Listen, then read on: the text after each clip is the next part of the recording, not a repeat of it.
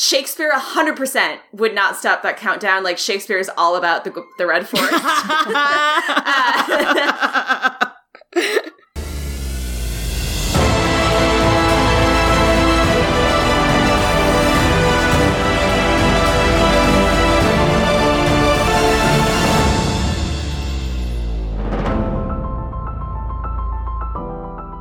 Welcome to the Word of the Witnesses, our 12 Monkeys rewatch podcast. We, as always, will remind you this is a rewatch podcast, even though it says so right in the name. What that means is we're going to spoil early and often. If you haven't seen the whole series, time for you to dip out. Go finish it. It's amazing. Come back, listen to us. We will love to have you then.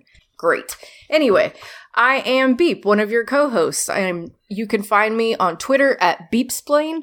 I'm also working on a new website for us coming soon, so be prepared for that. And I am joined as always by the lovely Cece. Hello. Um wait, okay, I practiced it this time.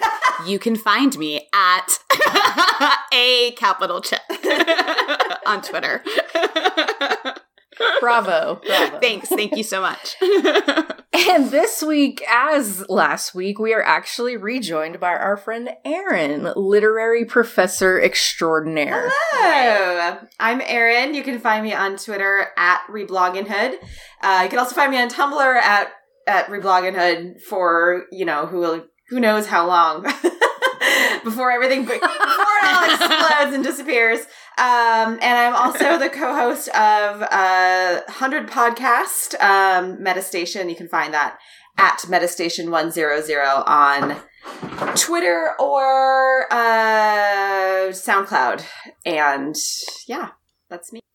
And Erin, how do we apply for college credit for your literary discussions? Because I felt like we earned it last time. That was amazing. Aw, thank you. Uh, and we're going to do it again. We're going to do it again with Shakespeare today, right? Um, yes, although I, I cannot promise that that the Shakespeare I can't promise it'll be at the same level because the thing is that I I teach Frankenstein a lot and I I I'm not a Shakespeare person, so my like my Shakespeare abilities are somewhat lesser than my Frank's Frankenstein abilities. But I did discover this morning, which I did not remember, that I have a Shakespeare like action figure on my desk. So so he will maybe that have a is talisman. amazing. It's one of those things when you're an English professor, people just give you this shit. Like I don't even I don't even like I don't even really like Shakespeare all that much. Like I like Shakespeare, but I don't like love Shakespeare. But like when people know that you're an English major or an English professor, they're just like, "Hey, I found a Shakespeare thing. Here you go." Or like I have I have like Jane Austen action figures, like anything having to do. I have Edgar Allan Poe socks, even though I don't even do like American literature. It's just like any author thing people will just give you. So what did Jane? What did Jane Austen action figures do? Like trade like serious burns back and forth. I mean, like, like yes, that would be her superpower. Would be like scathing, you know, like passive aggressive insults. Um, I think she has she has like a writing desk. That's it. I think like her arms move. That's basically that. That's basically the action.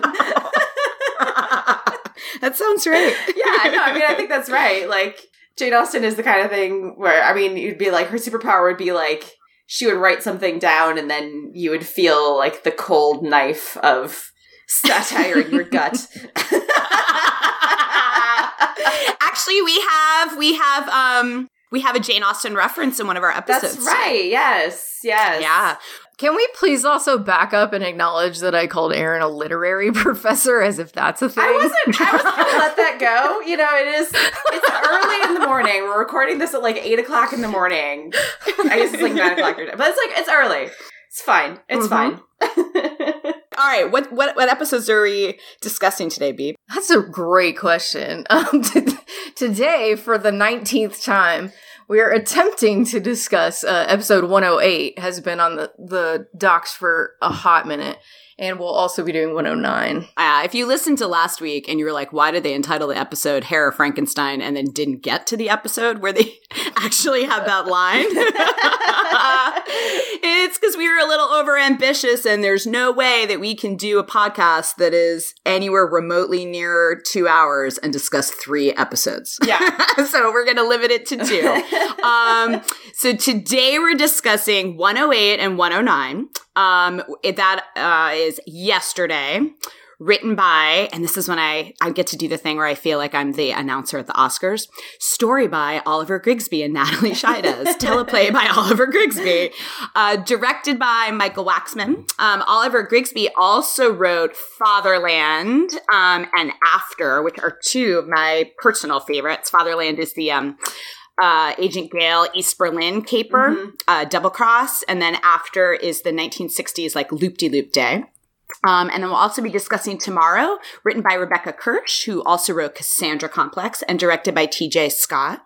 And we just wanted to note all of the Chechnya scenes um, in the episodes we're talking about today, and as well as in the Keys, were filmed in Macedonia. So, um, couple of episodes where they were on location and outside of the normal um, Toronto shooting location. So, I don't know if you guys did. I apparently enjoy, um, I'm apparently a masochist.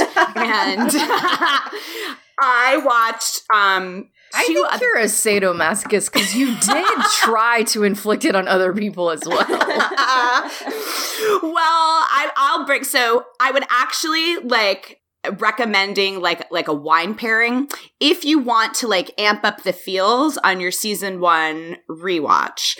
Um, I watched in addition to these two episodes the final Cassole goodbye scene um, from 411 where they say goodbye at the time machine because that takes you into Cassie's like point of view when you then see the scene where she's dying at the CDC in tomorrow.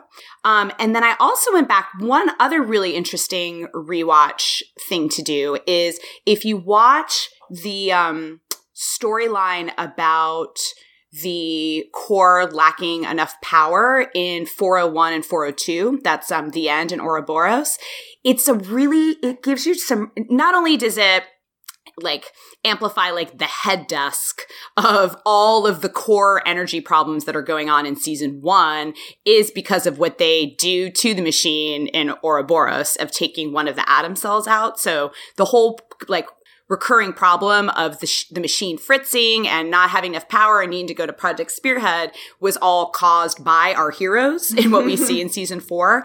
But it's also just a great example of the show not only having, you know, fun with the like twisty turny plot things that you can do with a time travel show, but using time travel to allow characters to observe themselves in the past and comment on their own motivations. So whether it's Cole, like if you watch Ouroboros, you get to see the time period between the flashbacks that we see in the episode we're talking about today, tomorrow, and the first Splinter. You get to watch uh, Jones commenting on what her true motivations were in the episodes that we're watching today. Um, you get to see her scenes with Whitley um, and expressing gratitude for everything that Whitley did. It's just a really great. Um, you kind of get to do what the characters do. You're getting to like look back on what they were doing and what they think about themselves, looking back like when they're actually looking at themselves um, in the past. So that was kind of fun to do. I did not go back and watch 411, um, but I did watch uh, like half of Ouroboros. So I, I got through the scene where um, Katerina talks to herself. Mm-hmm. Uh, and yeah, it was really, really yeah. fascinating.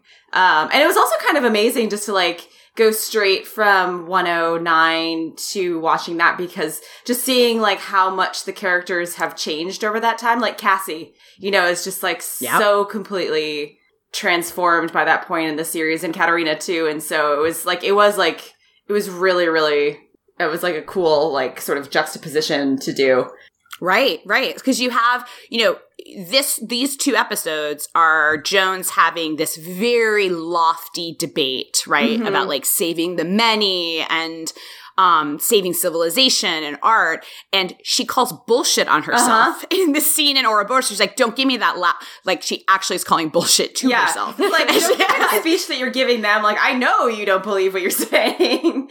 right, right, and it goes to the blanket. Yeah. It's like I know the things that you did in her name, mm-hmm. and a lot of the a lot of that is talking about what happens in these two mm-hmm. episodes. Mm-hmm. Yep.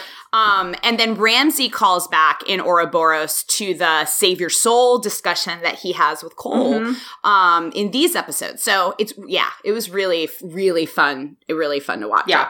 Highly recommended. Um, Yeah. The other quick, like, big picture thing about the titles of these two episodes, um, yesterday and tomorrow, um, I thought they were interesting just because of the structure of these two episodes involve characters in the same place but at different times. Mm-hmm. So like actually doing yesterday, like the characters are actually yesterday and today, but in the same place. So Cassie and Cole in Chechnya, um, Cole and Ramsey at Project Splinter, or then flashing back to them in 2043, Jones at Spearhead in 2043, or giving us the flashbacks of when she was there before and um, during Foster's coup.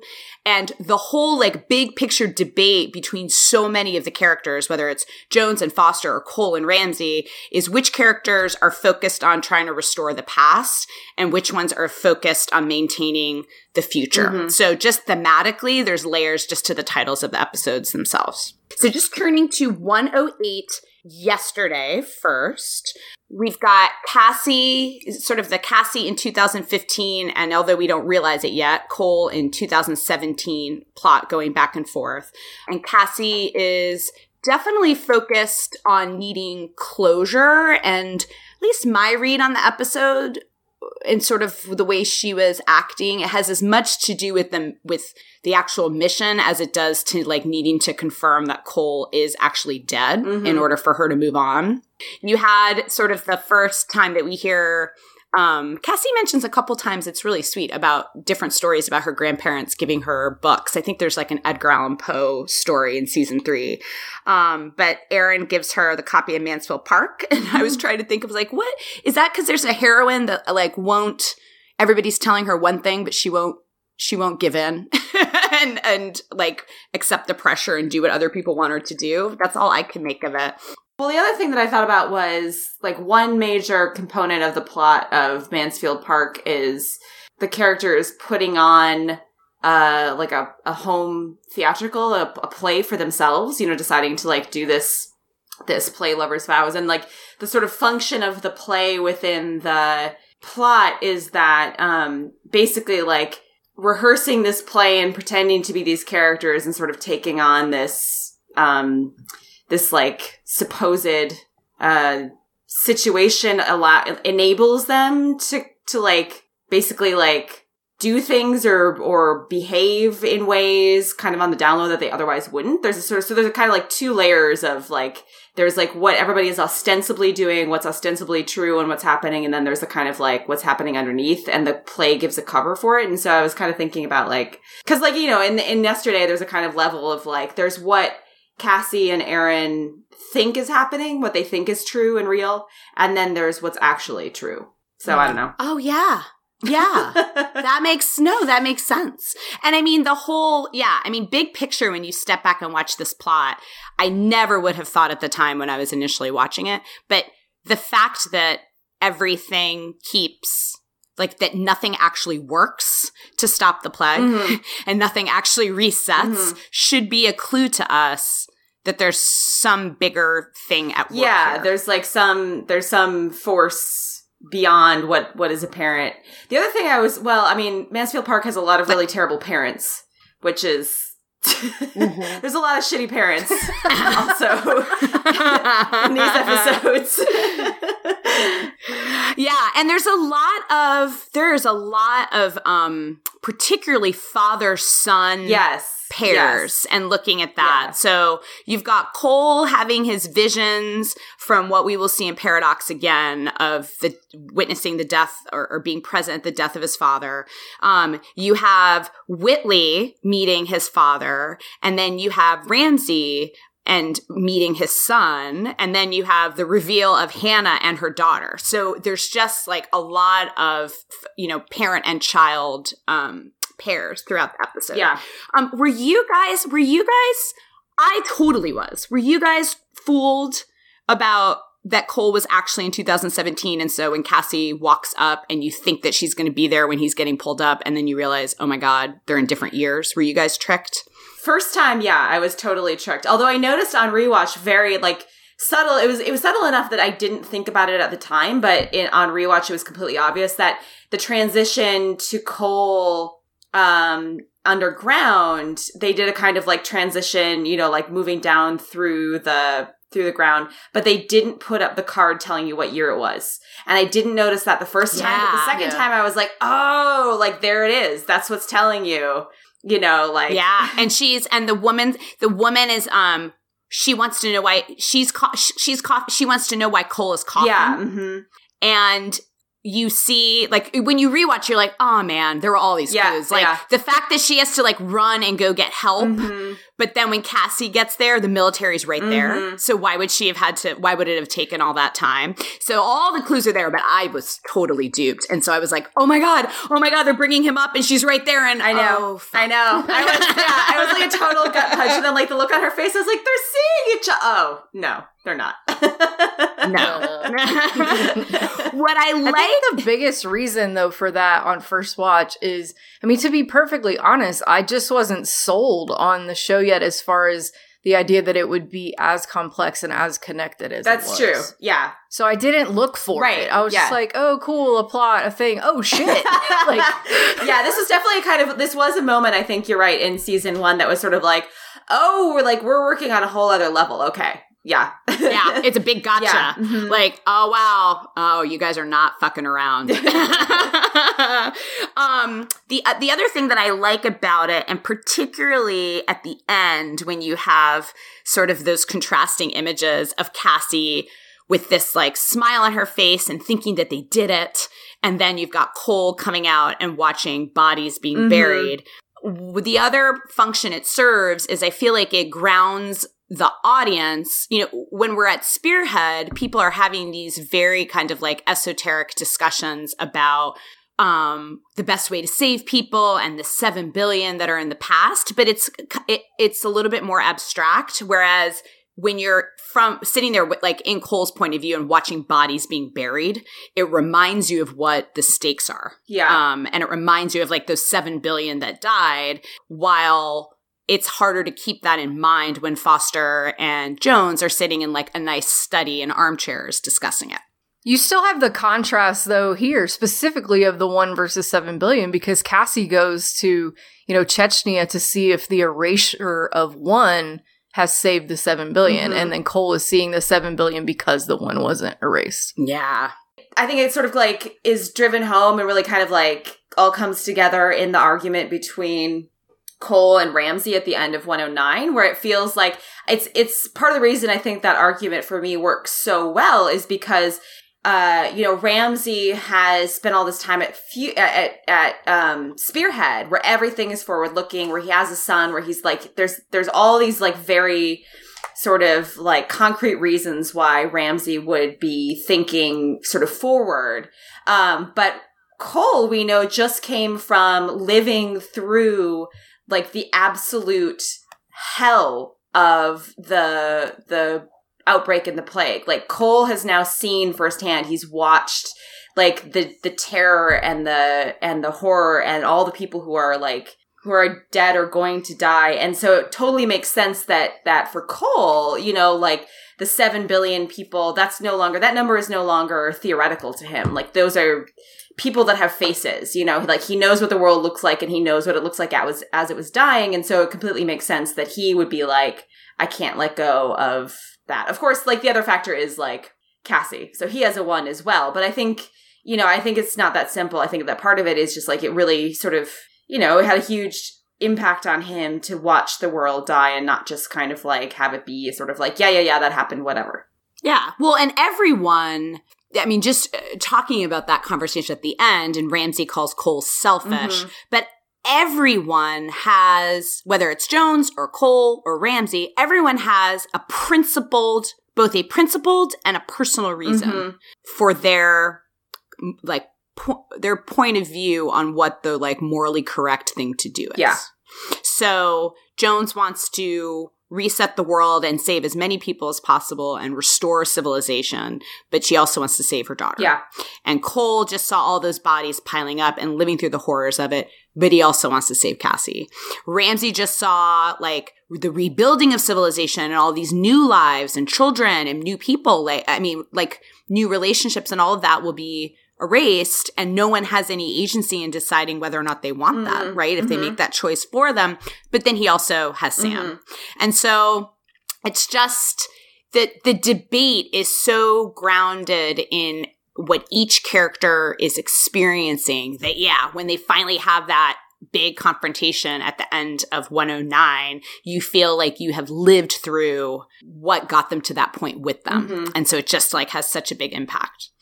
Um, other than just, I think, you know, since we'll probably we're probably going to give Aaron Marker a hard time in some future episodes. I just want to acknowledge he's a pretty great boyfriend in this episode. he is. good job. I mean, like I, you know, like telling her that she needs to go to Chechnya on her own. Like this is her thing to see through, and yeah, he does it. He does a good job.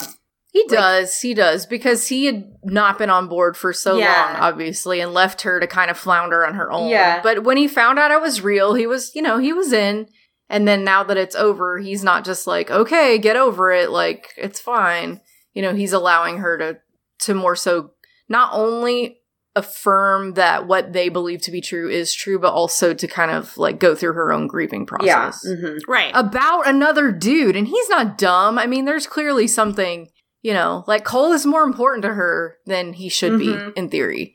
Yes. So, think, so he's, yeah, he's being he's being a little bit little bit selfless here. I'll give you that. Well, he's he's also doing it when he when he thinks Cole's dead. Yeah, it's a less easy to be generous about a guy who's been erased from history. I will say the other thing about Mansfield Park, the Mansfield Park bit that I think um you know doesn't necessarily have anything to do or has like less to do with like Mansfield Park itself than just the kind of like the meaning of the gesture, which is that I think um, it's a moment where Aaron is trying to pull Cassie back into the past versus the future. Like Cassie's mind is still thinking forward about like, did it work? You know, or is the plague still in the future? You know, she's worried about what's going to happen next. She's worried about like, um, about like the what what it would mean if Cole is still there. And so this gesture of like, hey, I found this book which had been sort of discarded and, you know, and and it has a note from your grandmother, you know. So there's all these sort of things like he's trying to pull her backwards, like remember your grandmother, you know, like remember also like remember us in the past. Like he wants to get back to what he and Cassie used to be before all this happened. That's kind of like his ideal, I think. And so there is that mm-hmm. kind of like that sort of like past versus future, you know, yesterday versus tomorrow kind of tension, I think, playing out in that I moment. think he's also trying to just ground her. Though. Yeah, for sure. Yeah, you definitely. Know? She's been so involved and so wrapped up in this like lofty crazy situation that now in theory that it's over has like nothing to do with the life that they have lived or are going to yeah, live. That's true. So it's like, hey, hey, come back to me, like in the present, back to the real world. Mm-hmm. You know, you've been living this way for three years or for however long. You know, you you gotta, you have to find something important here. Yeah, yeah. Mm-hmm. Okay, so we're going to move to the um, Ramsey, Elena, and the big Sam reveal. Um, there's lots of reveals of, of kids. We've got like finding out about Hannah and finding out about Sam. Um, it, when you rewatch it, um, when Whitley and Ramsey are kind of going back and forth with each other as they walk into um, the spearhead like mansion mm-hmm. it, there's some great foreshadowing because ramsey's commenting on like oh well like i understood why your pops would want you to be here instead of in the yeah. bunker and there's like all these children running yeah. around them and you're like oh man what a signal that we're gonna find out that ramsey is a kid i know of those things like I, I, the first time through i was like okay whatever and then second time through it's like oh yeah. there it is. Like so many things when we watch this show. um, so we find Elena, and we've heard about Elena from before with Ramsey and Cole talking to each other and basically establishing that like Elena was like the one um in Ramsey's life. And we see by the end of the episode that he's obviously still in love with her. Um, and then he finds out about that he has a son. And one of the things that struck me with the conversation between Ramsey and Elena and discussing, you know, why she kind of left in the middle of the night, um, because the West Seven were after him. And when, you know, when she found out she was pregnant, she didn't want to put her son at risk. And Ramsey says, you know, I could have, I could have protected you. And it goes to something which is like so like this tragic fundamental character trait in in Ramsey, and like his desire to protect the people he loves, but particularly Sam, Mm. that runs through season two all the way through season three when he finds Sam again. And Olivia kind of delivers this like devastating blow of like she protected Sam when Ramsey couldn't Mm. and this like recurring failure of the inability to protect his son or the people that he loves and you know just uh, that whole conversation it gets at something that is like such a core i think it's something universal to like all parents right? That like one of your greatest fears is that you're not able to protect your children like from the things that are out in the world. I mean obviously for ramsey it's heightened in these like crazy circumstances right? Like he's trying to protect sam from you know I think what's starting to pull at him here that Sam has this like cocoon um, in the middle of like a really harsh world, or protect him from being erased, or when he disappears and he's out, like Ramsey doesn't know where he is, um, and it just is such a really sad preview of what is going to be this like thread that runs through Ramsey's character arc. But I think it gets at something that's like even more central to being a parent and feeling like you can't keep the people that you're responsible for safe. Um, and the other like interesting line was, and Elena says, is who's going to be there f- like for Sam in the future? And you're like, oh fuck, Olivia. She really is so complex and layered. Like, there's so much more to Olivia than we give her credit Mhm. for a lot of the times. Oh my gosh, she's like one of the all-time, I think, great TV antagonists. Oh, yeah. because I mean, so complex and God, sometimes I like question myself when I start to like get sucked in and feel like that she's making a good point or she's I feel like bad for her and I'm like, no, don't, don't go into that. um so this is, you know, this these are basically the seeds of what will be the discord between it's sowing the seeds of what will be the discord between Ramsey and Project Splinter, but but really Ramsey and Cole is he starts this episode like myopically focused on bringing Cole back. And you can see by the end of the episode when he's debating everyone else in Project Splinter that he's starting to feel torn because he's now torn between two people you know, people that he loves. He's torn between his brother and he's torn between Elena and particularly Sam. Um, and it all kind of starts, those seeds start getting all sown in this episode. Um, the only thing that makes me feel better about how tragic Ramsey and Elena and Sam and all this is, is that um, when it reminds you, like when Ramsey offers to teach Sam how to play Go, um, which we've talked about in previous podcasts and Atari, um, but we see in the epilogue and what we can either, depending on whether your soul is dead inside or not, if it's a, if it's an epilogue where it's a reset reality like the one we live in where all sons are fated to their fathers um ramsey and sam once again will be sitting at a table and playing go. Or which I, I mean then we presume that he found elena in that um reset timeline and that's why he has sam again or this is ramsey's red forest um sitting at a table with his son and playing the game go um, and so this is the first conversation we see between him and his son playing that game. Did you guys? I guys? think we need to stop pretending that's a thing. what's a thing? the Red Forest. Oh, I think I. uh, I don't. I'm not pretending. it worries me. It worries me. No. Choose your ending and then let's all stick with it. It's like, no, it's not a thing. Nope. Ignore, Ignore it. I mean, like, if if I don't know, like, I there's uh within the world they've sort of set up that um that like love can't be erased, right? You know, so so if uh Ramsey really loved Elena, then like there's a way in which you might think that that that like of course he found her, you know, in the reset world because the thread of that love still existed and so it just kind of like drew them together. Mhm. That's how I like to think about it. Cuz I have a soul. Um, it's kind of another tip of the hat from time. Too, yeah, I think, so. Like, not not just giving Cole, you know, what he's owed. Yeah. Like, well, yeah, Ramsey and Ramsey says at right before Ramsey splinters away for the final time to go back to the Pine Barrens. He says, "So this is my reward." Yeah. You know, getting shot in the back.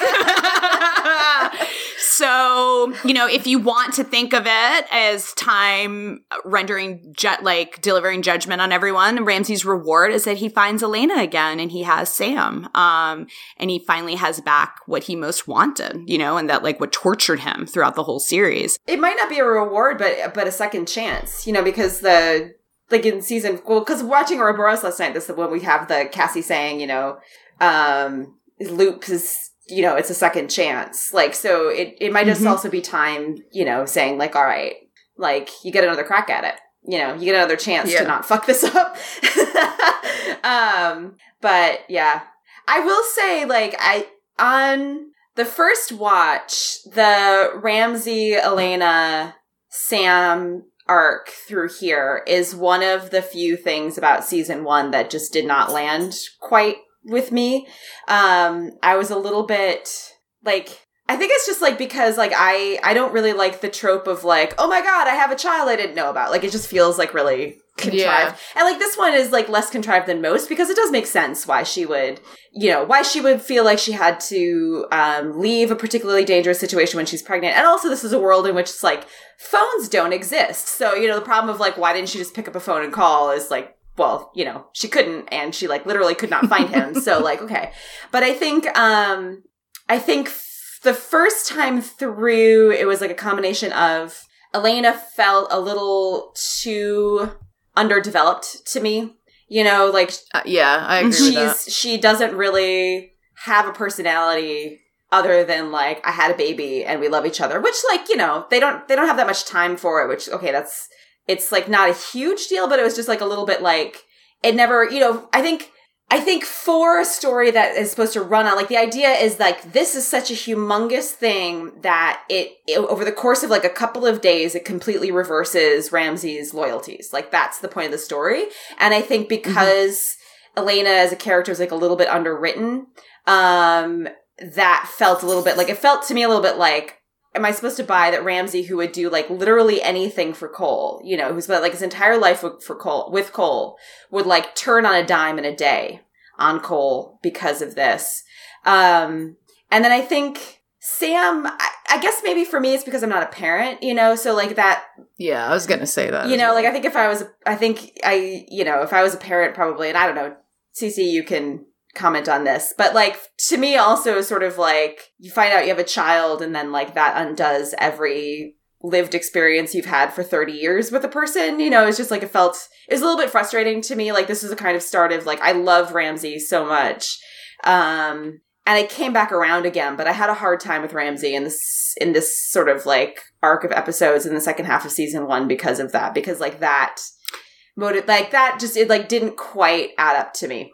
So I actually this I I can speak to that, and actually, so Ram, if you th- if you think about it, Ramsey finding out that he has Sam is now this like wonderful foreshadowing of c- what's going to happen to Cole in season three, right? Right. and and you even have a line i think is it late in season two where ramsey says to cole like you know if you had a son you'd understand He said if you had a family, Uh, you'd understand. And then Cole says, "I thought I, I thought you were my family." oh right yeah Yeah. yeah, I remember that because that was like I like had to I had to like Oh. pause and walk it off. I was like, "Oh God, Ramsey, what the fuck, man?"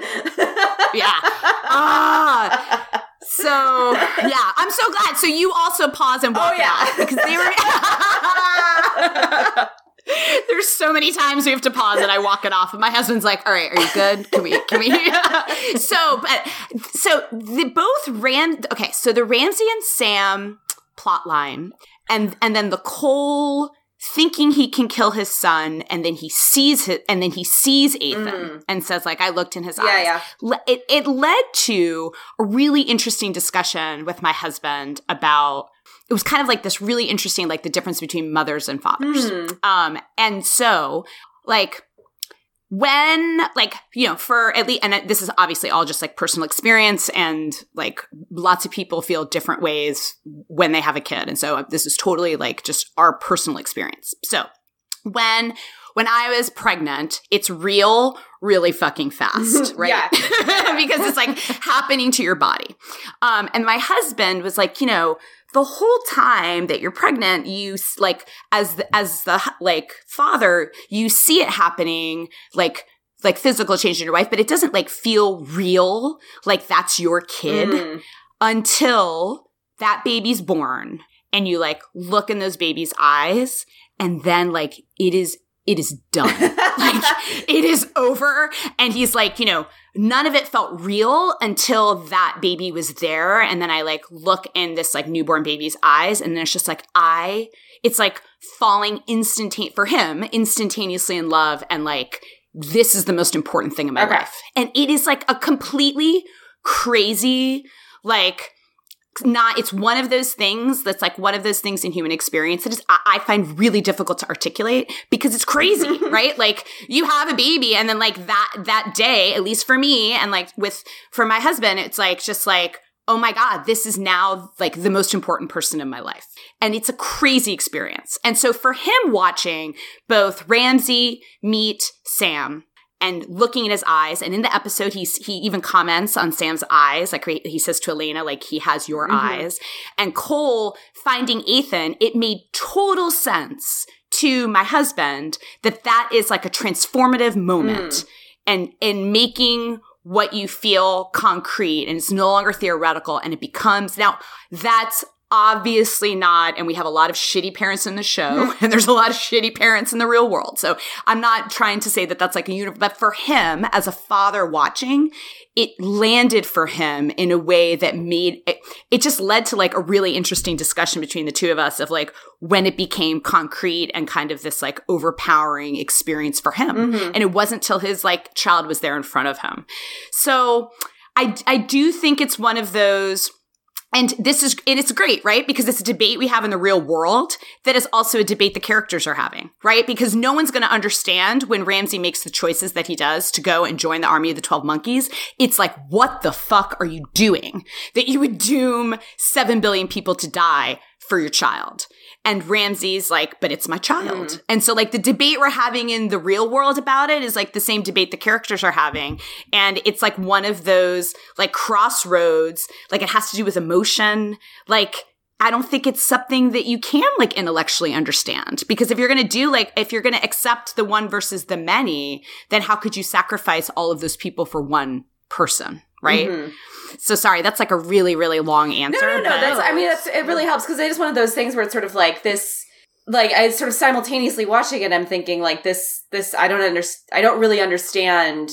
You know, like Ramsey's decision making, but then also at the same time, it's like, but I know that I'm not a parent, and I know, I know, like you know, I sort of intellectually, I know that like it's a completely different thing, and so, so it is helpful to kind of like to like have experience, you know, have a have the perspective of somebody who's been through it and is like, nope, yep, that's a real thing. Like that happens. Yeah, well, right. and, and yeah, and you can a- acknowledge that as being true. Like, again, from that intellectual standpoint, I think like I would back up Erin in the sense that it doesn't necessarily land for me strictly because I cannot connect with mm. it. So I understand it. Like I'm not. I'm not saying you know that doesn't make sense or like what a shortcut or whatever. Yeah. It's just if mm-hmm. you have not had that experience, it's hard to like associate it with anything. But I think you're right. And I think it is extremely unique. Think, and it's sudden. And it's sudden yeah. too, right? Like this isn't like we want the difference being when it comes to Ethan, we watch, we know Cole and Cassie. Mm-hmm. We watch them fall in mm-hmm. love,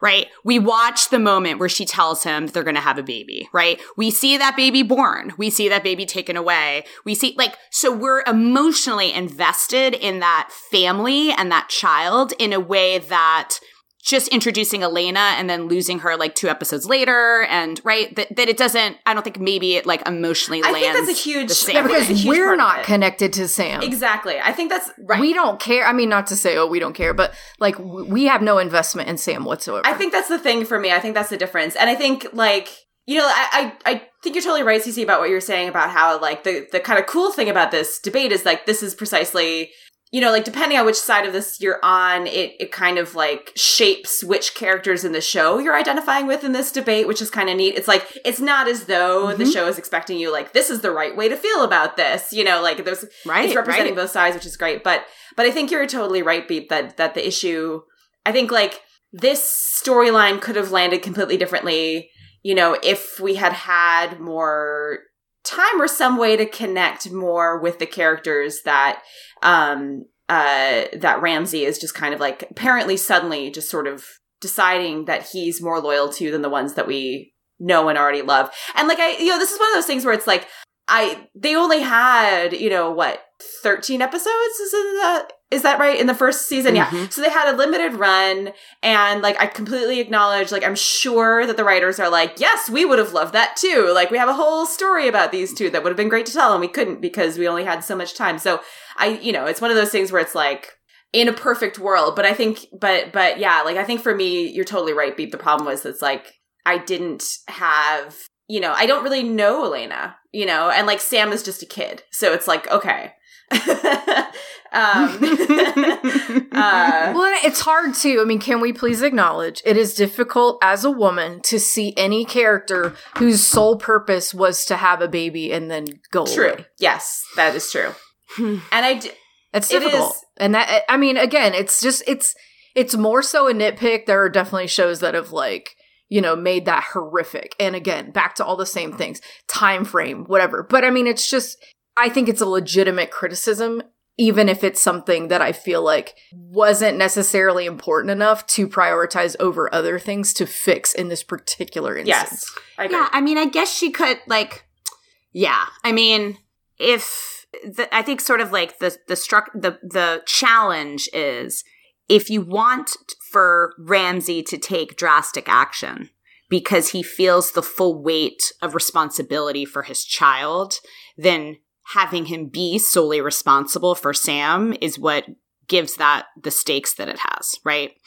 Um, so I mean, I guess the question is like, could Elena ha- could Elena have stuck around longer? Um, yeah, it's just an maybe. overall lack of development is is really what it. I mean, I think that's it for me too. Yeah. It would be less of a. It would be less of a.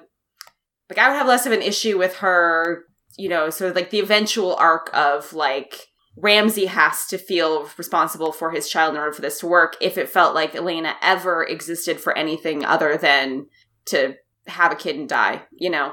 I mean, and she, mm-hmm. and she doesn't really. And we don't really know anything about, like, I think even maybe like flashbacks to Ramsey and Elena being together five years earlier might have helped. You know what I mean? Like, give us some sense of like, who is this person and why does Ramsey love her?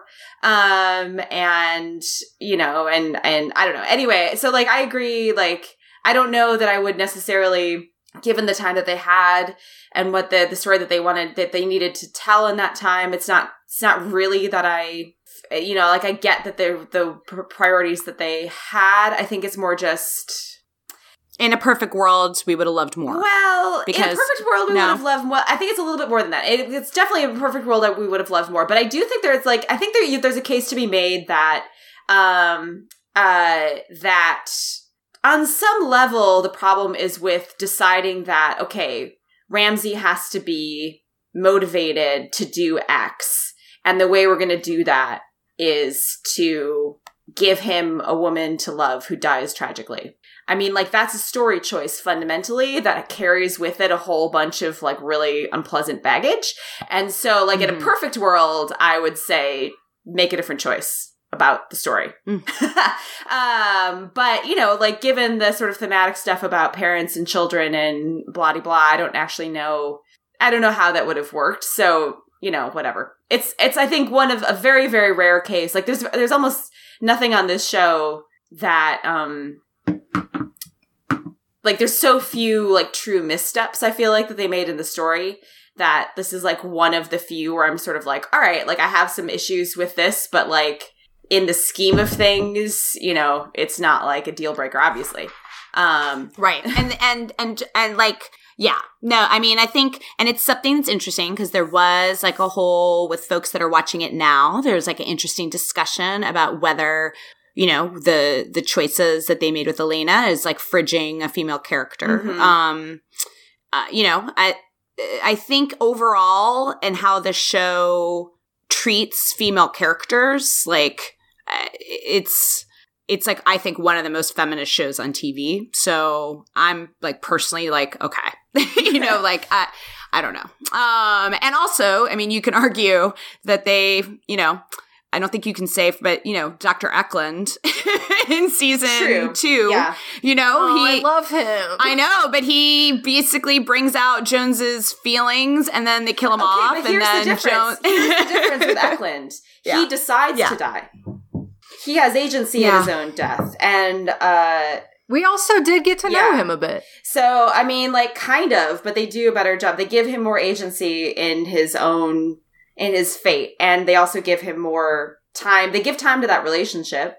Um, so I mean, yeah, I think my ultimate sticking point with Elena is that even upon her death, she doesn't really have any impact on the story in and of herself. that's a good point. Also, like she, Because he's motivated by Sam, not yeah, her. like she dies, and then he like practically never talks about her again. It's just Mhm. all about Sam. I mean, so I it's all, it's all, yeah, they're all, it's all fair Yeah. points. So, Absolutely. um, yeah. rare Okay. missteps.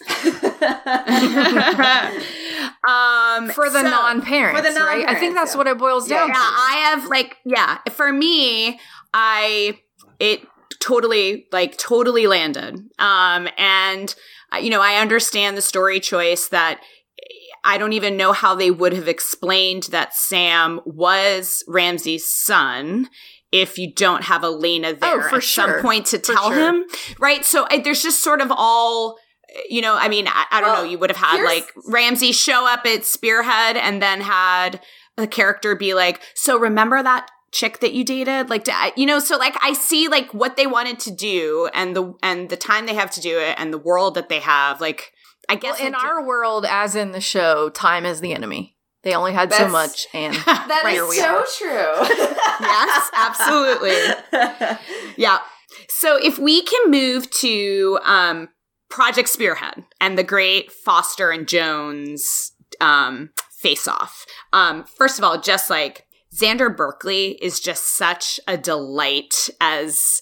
I guess he's an antagonist, although as they debate, and by the end of these two episodes, we'll talk about like whose side would you be on. But he's just such a wonderful actor, and I just like delight in um, Barbara Sukowa and Xander Berkeley's like scenes together. Like it kind of left me like even wanting more, and I'm so happy when he's back um, in Lullaby.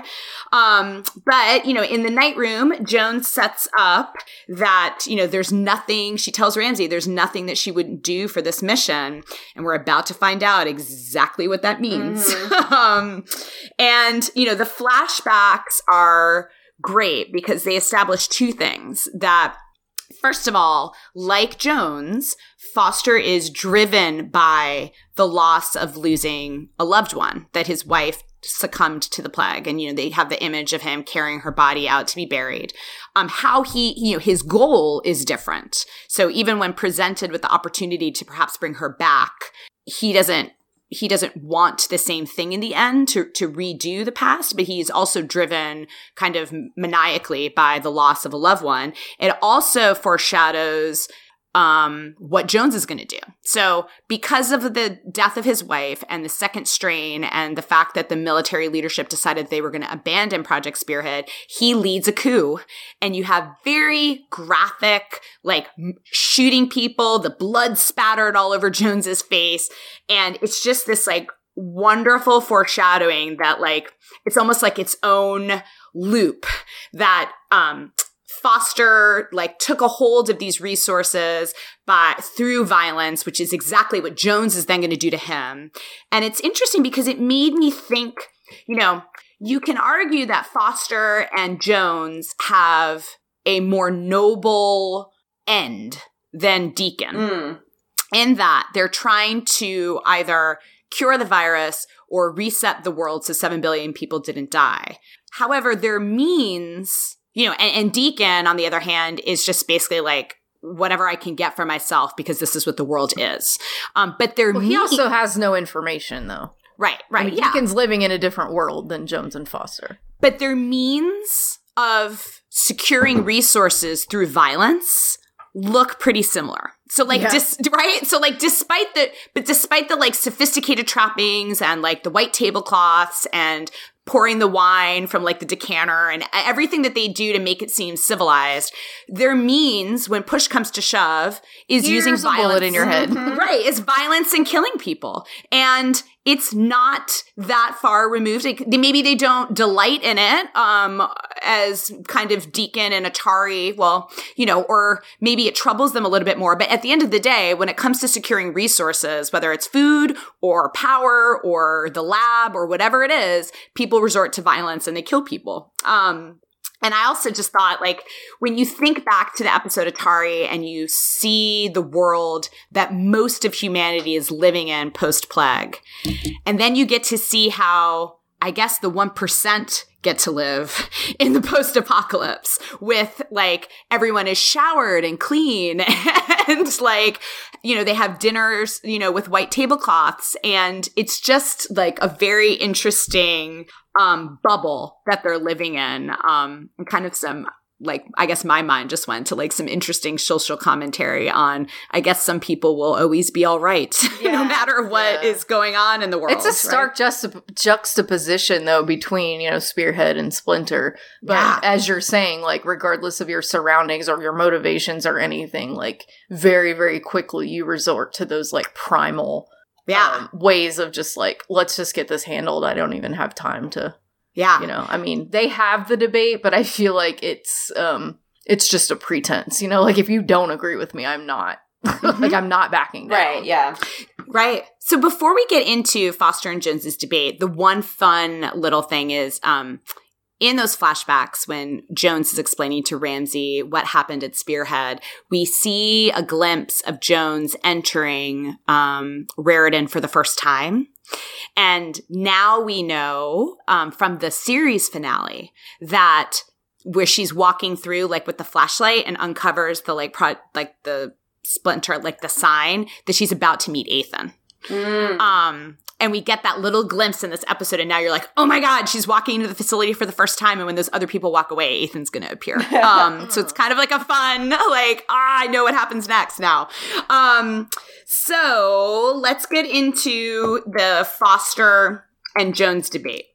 Um which on at first at first like watch before we see the reveal at the end of 109 seems like two scientists who each have faith or hope or however you want to express it in what their solution is and you think that neither of them know really at the end of the day whether it's going to work right? So there's like a lot of discussion about who's offering hope to their followers and who like Katarina is like my solution's going to work and Foster's like no mine is and at least as a viewer I was sitting back like it's my favorite moral dilemma in the entire series because I think that like the way they set up the problem there's really great like even putting aside for the fact what we find out later that Foster actually knows that his solution works, whereas Jones, it's still like she thinks it works, but she knows she can travel to the past, but she doesn't know whether that's ultimately going to reset things. That's still a matter of faith on her part.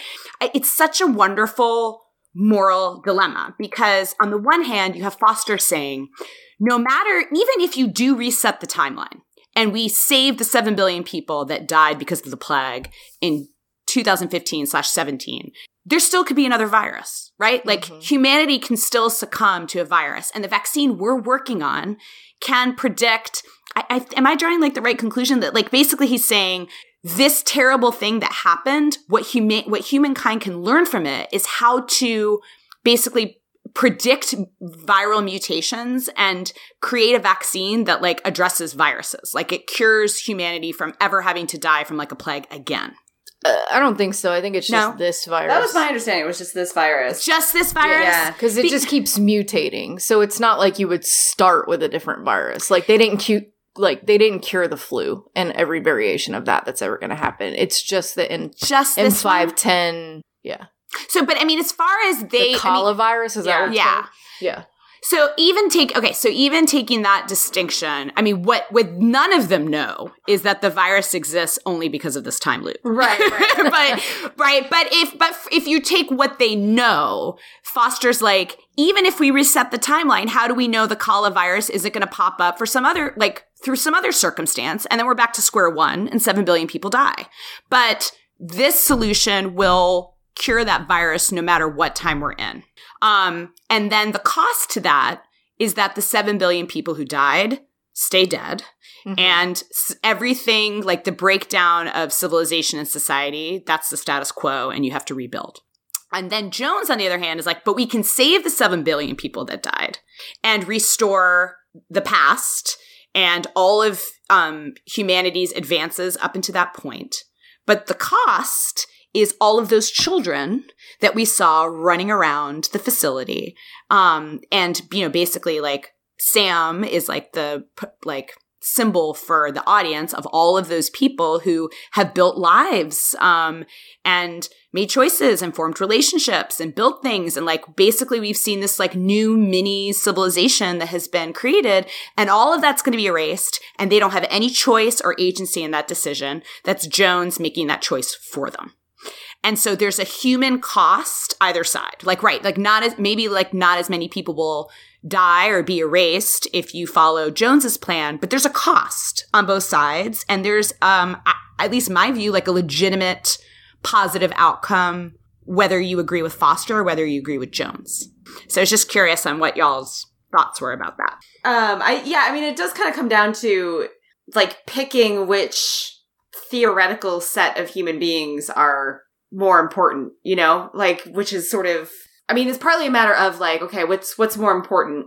Like saving the most people or individual particular lives kind of um and they're both a little bit saying you know like like foster is saying all of those all those individual human beings who died in the plague uh you know like their deaths are acceptable but for the people who have since been born to cease exist having existed ever, that's not acceptable. You know, and Jones is kind of saying the opposite. And I think like I'm more I I'm more sympathetic to Jones's argument, but I I can't really put my finger on why. You know, and other than it might just be because like she she's one of our protagonists, right? Like so I'm on like I know the whole story, I know her side, but yeah.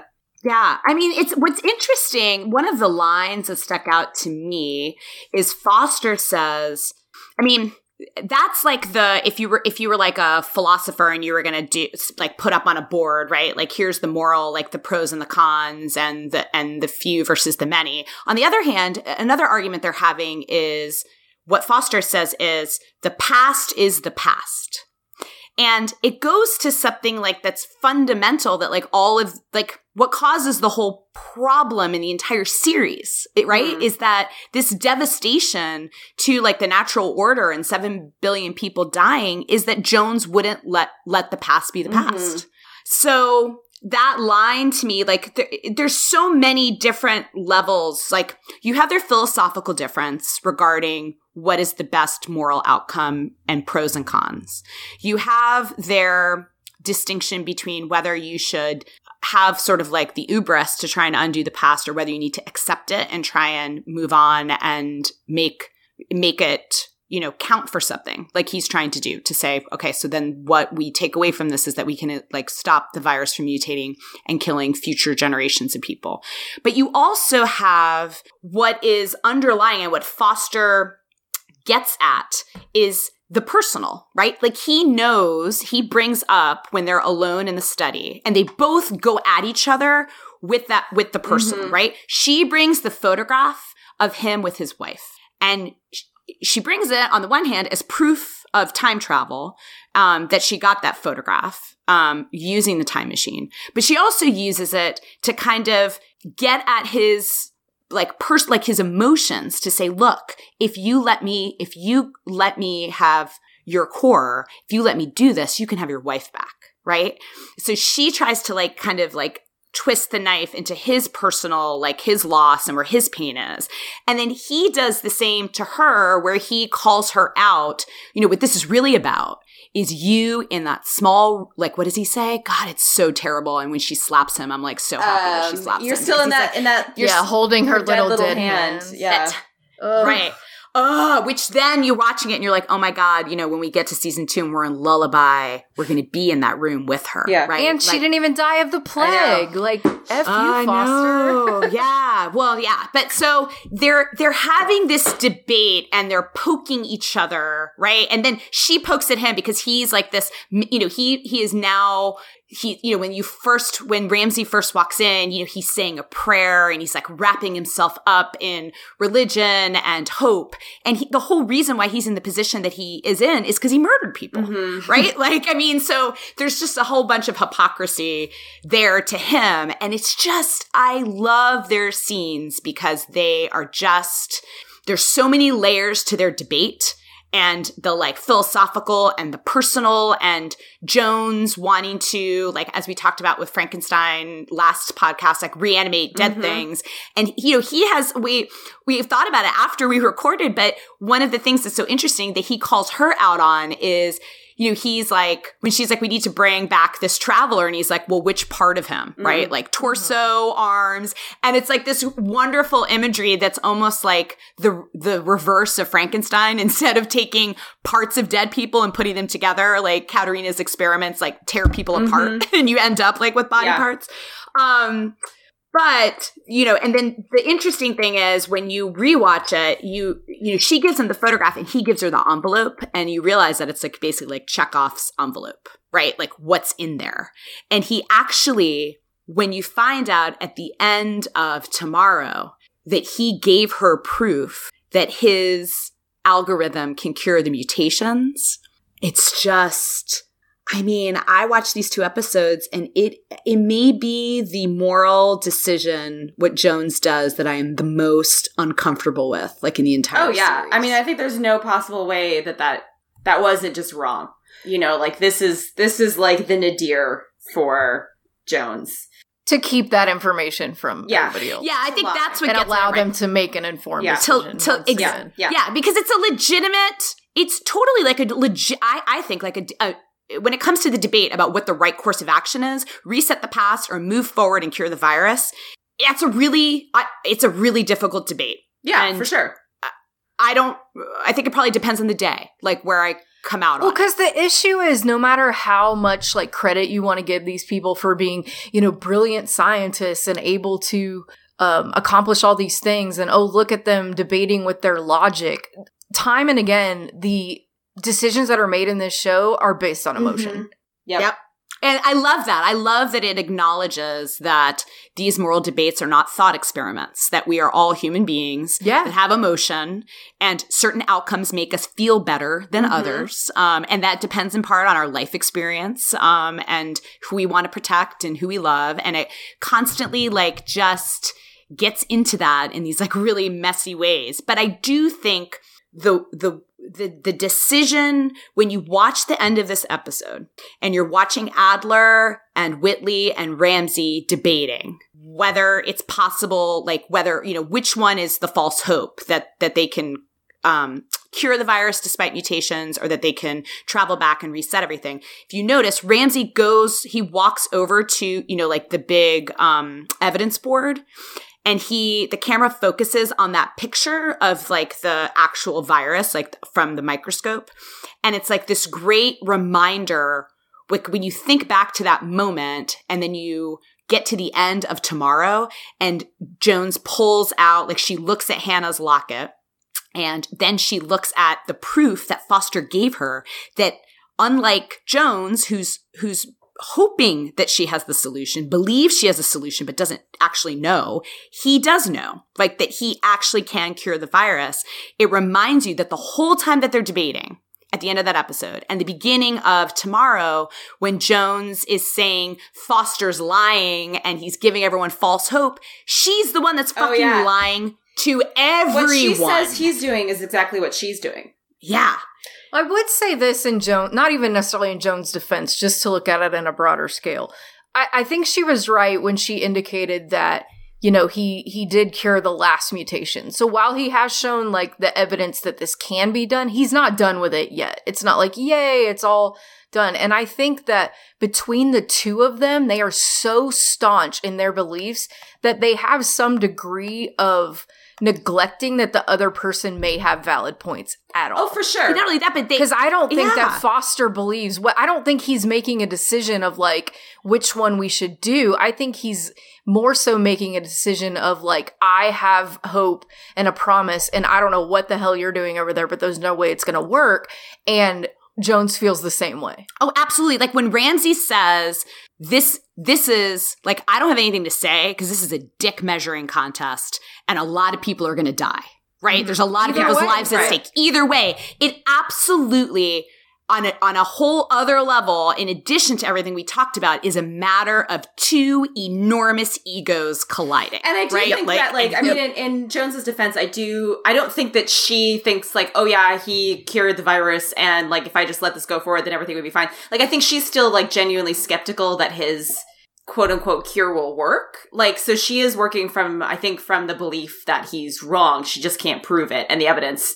Right. So the look good. decision that she made, on one hand, yes, like I do agree that it's wrong not to provide people that Yes. information. But on another hand, be, given how how much she believes it, she's protecting them from muddying the waters of like their right and mission. and like in that in that sense foster's doing the same thing because it's not like he tells his people like hey they've invented time travel we can go back and like undo everything let's Mhm. put it to a Exactly, democratic that's vote true. like he doesn't he doesn't you know allow anyone in among his people to know that either like he also is like Right. whatever this is bullshit we're not doing that um we have a couple of dictators. Yeah, like, exactly. pun intended. Well, and you know, not even I yeah, I mean not even just dictators. It is uh people we elect do that too. oh yeah yeah yeah. So, you know, it's like a fascinating um I you know, I think maybe on first watch this felt like more of going, you know, kind of a not not an unwelcomed because I love these two episodes and they had just phenomenal acting, but it felt a little bit like a detour from like the main like prevent the plague. But like when you go back and watch it, these two episodes are just like a really fascinating meditation on what leaders the the, the tools me- leaders use to inspire hope and convince people, but also the truths that they withhold to motivate people to get them to do what they Mhm. want. And you're absolutely right. They both do that. Like, I think, I think Jones, I mean, yeah, Foster doesn't tell them about, I mean, I guess we don't have a scene, like Foster may say that this is bullshit, but I don't feel like we have, we, we don't have the same kind of like, um, mirror image scene where Foster is telling people, she said that she brought this you know, I guess he expresses skepticism to the photograph, um, where he's like, whatever, you just went back and made a copy about this. But that scene where Jones is actively telling the people that sh- that follow her that he's lying, and the Mhm. reason why he's lying is to get the people that follow him to do what he wants them to do when she's doing exactly the Yeah. same thing. It makes me like want to throw. It's really something. upsetting. It's On the other hand, like she has the debate. He doesn't even have like he doesn't even let his people know anything is happening at all. They don't even know that there's an alternative. Mhm. You know, so right. uh and and like some of that you might say like this this was an a military installation, you know, like he clearly doesn't believe that his people have any voice at all, you know, like he just decides what's happening. But I think like the interesting thing for both of them, for me, like watching, you know, especially rewatching it, um, there's an interesting sort of like going back to what you were saying, Cece, about how you know the the truth about Foster for all of his sort of like piousness is that this society that he's built was built on the bodies of the people who he murdered in order to you know like that basically like there was a there was in the past there was a debate there was a split a similar thing. There was one group of people who thought that it was best to leave this place take these resources go someplace else and then there was foster who wanted to stay there with these resources and keep searching for a cure. And rather than letting the debate you know chips fall where they may letting sort of like the the most persuasive or the best argument win and then going along with it, he decided to kill people in order to get his way. You know, so like the reason that this kind of like quasi utopian space even exists is because Foster made that choice. Um, but I think of stay of or stay die. or die. Yeah, exactly. And so, but I think like the the interesting thing there is that not that that in any way uh, mitigates or excuses the choices that Jones makes because her choices are totally independent of that. You know what I mean? Like two, this is a very two wrongs don't make a right kind of way thing. But I think the interesting thing is that you, what you have is sort of, in addition, you have these two egos, you have these two leaders, these two, in many ways, these two true believers, you know, these two sort of, mm-hmm. uh, you know, like she accuses him of leading a cult, but she kind of is as well. Um, that you have two people who are promising a utopia that is based on a kind of like original crime. You know what I mean? Like both of these sort of promised lands are predicated on having done something truly, truly terrible and potentially unforgivable, you know, to get there. And like for mm-hmm. Jones, I think the interesting thing is, I think that what makes Jones's position so complicated, especially in the kind of context of the full series, is that I mean, in some ways, like Jones doesn't know for sure this, that this is going to work. But on the other hand, Jones does know that sh- that she will get this core, that she will continue traveling mm-hmm. because she knows, you know, like because she remembers Cole coming to her or like Cole in 2015, like she knows things that will have already happened. Whatever, like verb right. tenses are weird when you talk about yeah. travel. So, um, um, so like, so to some extent, like uh you know she she knows what she's going to do because she knows she's already done it. But also like that very fact like that is the crime that drove time insane. Like she knows. Foster will never ever find a cure and continue living this life forever. And we know that now because this is a loop that only exists because time travel exists because cole exists. And so like right. there's this kind of like original crime that has to be redressed and nothing else can solve it. But I think like that's interestingly in a, in a, in a kind of microcosm level in a very different way. It's true of Foster as well. Like that cure would not exist. Like that cure only exists because you, there's a virus. Because there's a virus, but also because of the blood that was shed to hang on to that institution. Mm-hmm. Because of like, God only knows what kind of blood they had to shed to get all those computers. Um, and then also like, you know, to go back to you talking about Cece in terms of, I think there's something significant also to think about in terms of like remembering that he keeps talking about we have a future, we have a future. There are all these children there. We've built the society. We've built this cure. We can cure this, this, this virus forever. Um, but his vision for this civilization is so limited. Like I don't think he's not he's he's not going out into the world and helping scavs, you know? Like it's still mm-hmm. very very very tiny, tiny Select. little insular world. Like he's only thinking about saving these people, not all of humanity, not even the all of humanity that still exists living in the world in 2043. You know, like they're still rounding mm-hmm. up scavs and, you know, imprisoning them and whatever. Um, so, so I think that too, just in terms of his kind of pretenses to, you know, whatever, uh, to to being the true hope for humanity. It's like okay, but like a very very limited vision of humanity. Mm-hmm. And it is like I mean, this is jumping into their scenes in the next episode, but it is such a mind fuck when Jones tells Foster, "I will have your core. The only thing undecided is whether." You will give it to me or I will take it. Like, it isn't just tough talk like you think mm-hmm. it is when you're first watching it. Jones knows, mm-hmm. right? Like exactly for the exactly like what you said that because she knows that she's going to see Cole in 2015. She knows he's going to call her again um, in season two from the Emerson Hotel. So she knows one way or another what the outcome is. Um, but just like the the means of how she's going to secure it is I guess what is left to his free will. Yeah. Is he going to give it to her or is she going to have to murder him? I, you know, I was um, thinking about as I was rewatching these episodes last night, you know, it's really fascinating to me the way that Jones, like season one, 2043, Jones talks about fate. And especially it was striking when I was mm-hmm. rewatching Ouroboros because it's a very different Jones and I think they all have a very different relationship to time and the idea of fate. But like the way that she talks about fate, and especially as continually through these episodes, like in the flashbacks in tomorrow, you know, she keeps her, she, she makes these appeals to fate to sort of like drive home, like, no, mm-hmm. we have to do this because it's fate. And the, the thing that struck me this time I feel like when Joan, when this Jones talks about fate, she's talking about herself in this weird way that's very similar to when Olivia talks about the word of the witness.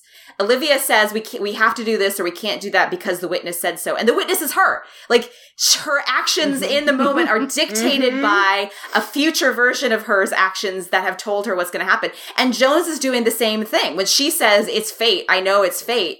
It's because because she it's because it's her it's because sh- the other versions of her have done things that she feels like she has to follow so it's like this weird sort of Mhm. self-fulfilling loop but that was like a total mind fuck i was like oh my god yeah. No, that's such a good point. And then when It you also watch, brings up the quandary of fate as a means to yeah absolution.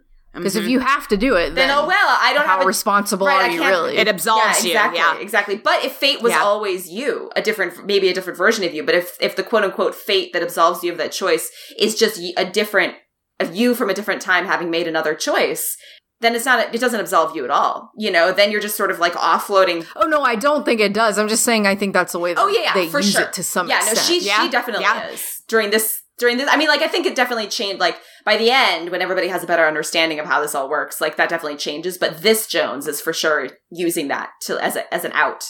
Right. And when you watch when you watch the scenes in um both the end and Ouroboros, like in the end, Cole when when they're basically like everyone's feeling like there there's nowhere to like they can't move forward and Cole is like like remember what you did at Spearhead? Like how can you say that we're going to give up like when you did this before, Yeah. right? Like and the cost. Yeah.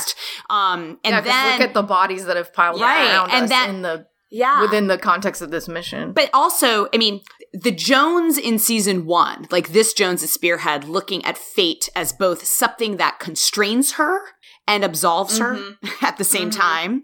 Um, in Ouroboros, she, when she's watching herself from this time period, that's when she comes to this realization of like, we're just stuck in this loop Mhm. Mm. um of continuing to make these kinds of decisions like how do we break out of this um and it's so it's so interesting when you think about her character development in season 1 that's a jones that both draws like kind of like a certitude and like you know inspiration like I know that this happened before so that I know I can do this and the loop is actually you know like gives her confidence like to move Yeah. forward and then at the end it's what she's trying to be like how do we break out Yeah, of this yeah. right and she's not trying to break out of it right in season 1 like she's using it to say okay one way or another I know I'm going to get what I want um yeah it's just fascinating like I'm on the right path regardless of the cost. mhm. Yeah. Exactly.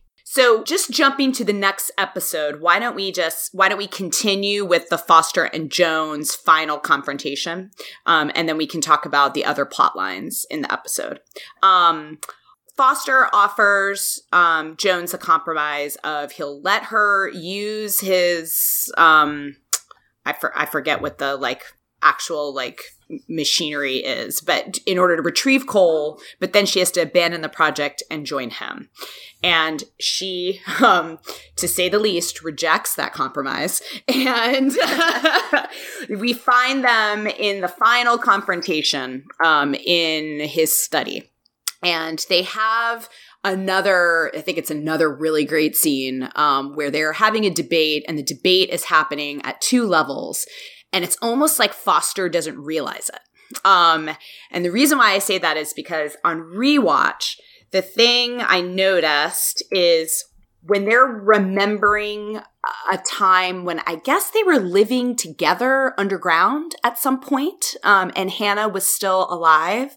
Um, Jones tells a story about how she and Hannah used to go out at night um, look up at the stars. Um, and there's kind of this beautiful imagery of the stars are there, um, looking down on us no matter what suffering is going down on earth below, which is kind of like, an, like just kind of really beautiful imagery and thinking about time. But she says that, um, Jones and Hannah are looking up at the constellations Cassiopeia and Andromeda. And Cassiopeia and Andromeda are a mother and daughter from Greek myth. So there's a flag sort of early on in this debate that they're having, which on the one level, which we'll get to in a moment, is a very lofty debate about man and the things that humans create and whether they have life after we die and quoting Shakespeare. But she's signaling at the beginning of the conversation a much more personal motivation of her daughter and that she's a mother. And it's the thing that she's going to say to Foster right before she kills him, you know, that she is a mother.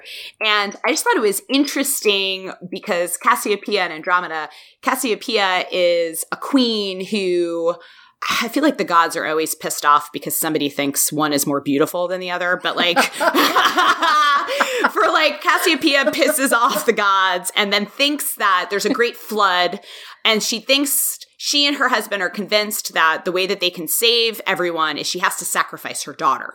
Um, and then that leads to Andromeda being chained to a rock and Andromeda being saved by Perseus. And if you were like a little kid who watched like Harry Hamlin's Clash of the Titans, which I used to love that you watch that, like all of that like unfold in that movie. Um, but I thought that that was interesting. And I may be going down just like a myth rabbit hole, but it's a story of a mother's ubris and then a demand that your daughter be sacrificed um, to make up for that. And it just reminded me of the discussion we were having on our last podcast when we were talking about how the sacrifice the time demands of Jones is, you know, if not Hannah's like actual life, it's giving up time with her daughter. And mm-hmm. the constellation that they're looking up on of Cassiopeia is the shape of a chair, um, which is Cassiopeia's punishment, um, is being strapped to a mm-hmm. chair.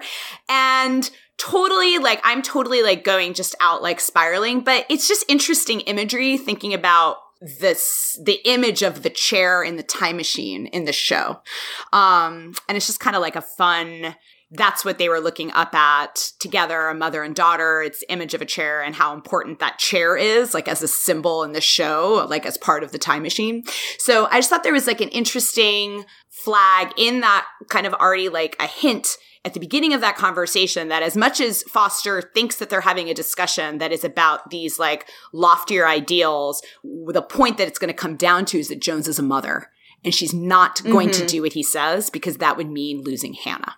So the other um, level to their conversation is quoting Shakespeare's sonnet 19, yet do thy worst old time. Despite thy wrong, my love shall in my verse ever live young. So I was wondering if Dr. Erin could tell us a little bit about that sonnet if people want to start taking notes at home for their college credit. um, I mean, I don't really yeah like what i don't, I don't know. So uh this is one of the the golden boy sonnets which um i think the first like i don't remember how many but like the first part of of shakespeare's sonnet cycle are are all dedicated to the golden boy and they're all kind of around the same theme. So in shakespeare's sonnets there's like two sort of beloveds that he speaks to or addresses um in different sets of sonnets and one of them is the golden boy who is this um like the young perfect, beautiful, uh, beloved who, um, who the, the, like the ones like this one that are sort of about like, you're so perfect, I will preserve you in time. Um, that's the golden boy. And then the other one is the dark lady, who's called the dark lady, both because, uh, the relationship that the speaker has with her is a lot darker. Like that's the one where he's sort of complaining about cruelty and stuff like that. Um, but then also because she's described as being sort of like, like having dark hair and and uh less pale skin. um so this is a golden boy sonnet and I think the interesting thing is like the again like there's a whole sequence of sonnets that are all kind of about basically like you know like you are so you're so perfect and you're so beautiful in this moment you know that that um i will i want to i want to preserve you i want to halt time i want to sort of like keep this moment preserved forever so that you can't be touched or can't be changed. Um, there's another one, I think, might be the first one, I don't remember, but anyway, there's another one that's basically sort of like, there's a whole other sort of sub theme in the Golden Boy sonnets that's about, you know, like, you need to get married and have babies so you can make copies of yourself. Uh, because you're like too perfect not to reproduce, basically. Wow. Um, yeah. Uh, so, so this is this is one of the ones that's about time. But I think, like to me, you know, obviously the the sort of theme about like time being a an antagonist or a predator or you know something that's going to come and and sort of comes to degrade or to steal from you. And Shakespeare trying to fight back by preserving the this moment like this person in this moment and trying to hang on to that moment forever is obviously like resonates a lot with this show. You know there's a mm-hmm. kind of like I think Shakespeare 100% would not stop that countdown. Like Shakespeare is all about the, the Red Forest.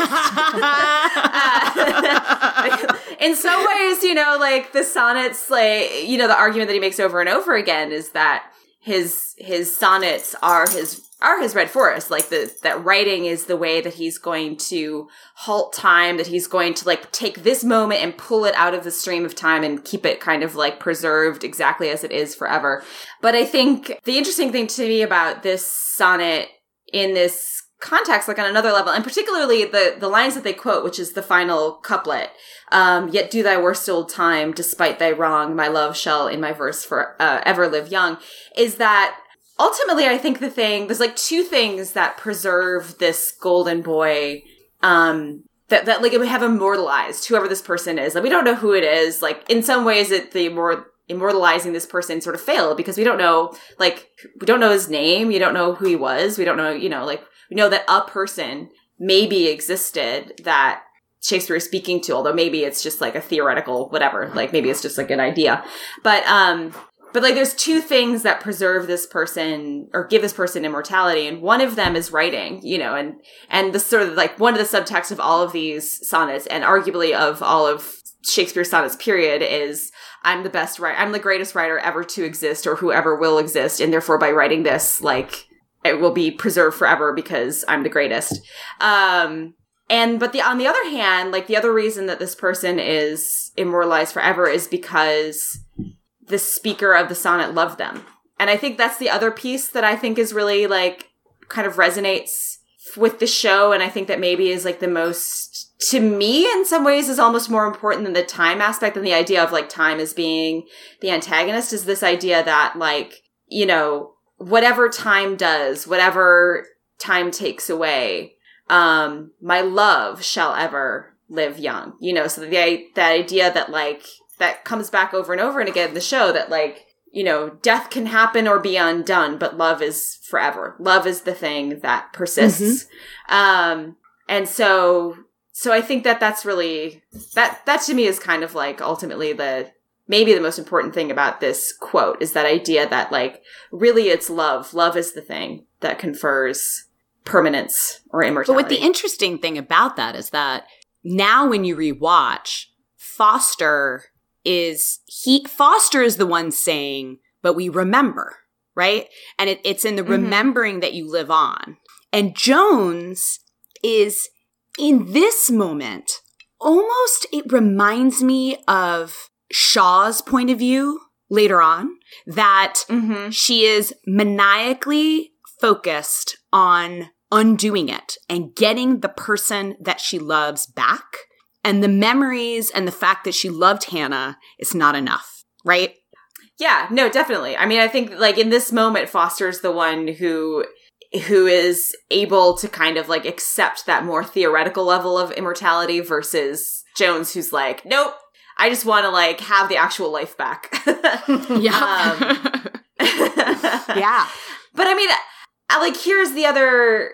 I don't know. Like, there's something I think there's there's something else there though where like because because Jones, you know, obviously she's focused on Hannah, but on another level she's also saying like there are 7 billion lives that were wiped out, you know, like and that and that like those lives matter and if we can get those lives back, then that's then the what those lives represent is more than the sum of the 7 billion, you know, that that is culture that that is that is uh, everything that matters, you know, like every everything that human beings that can create, and even all those memories that they have that have been erased can be brought back.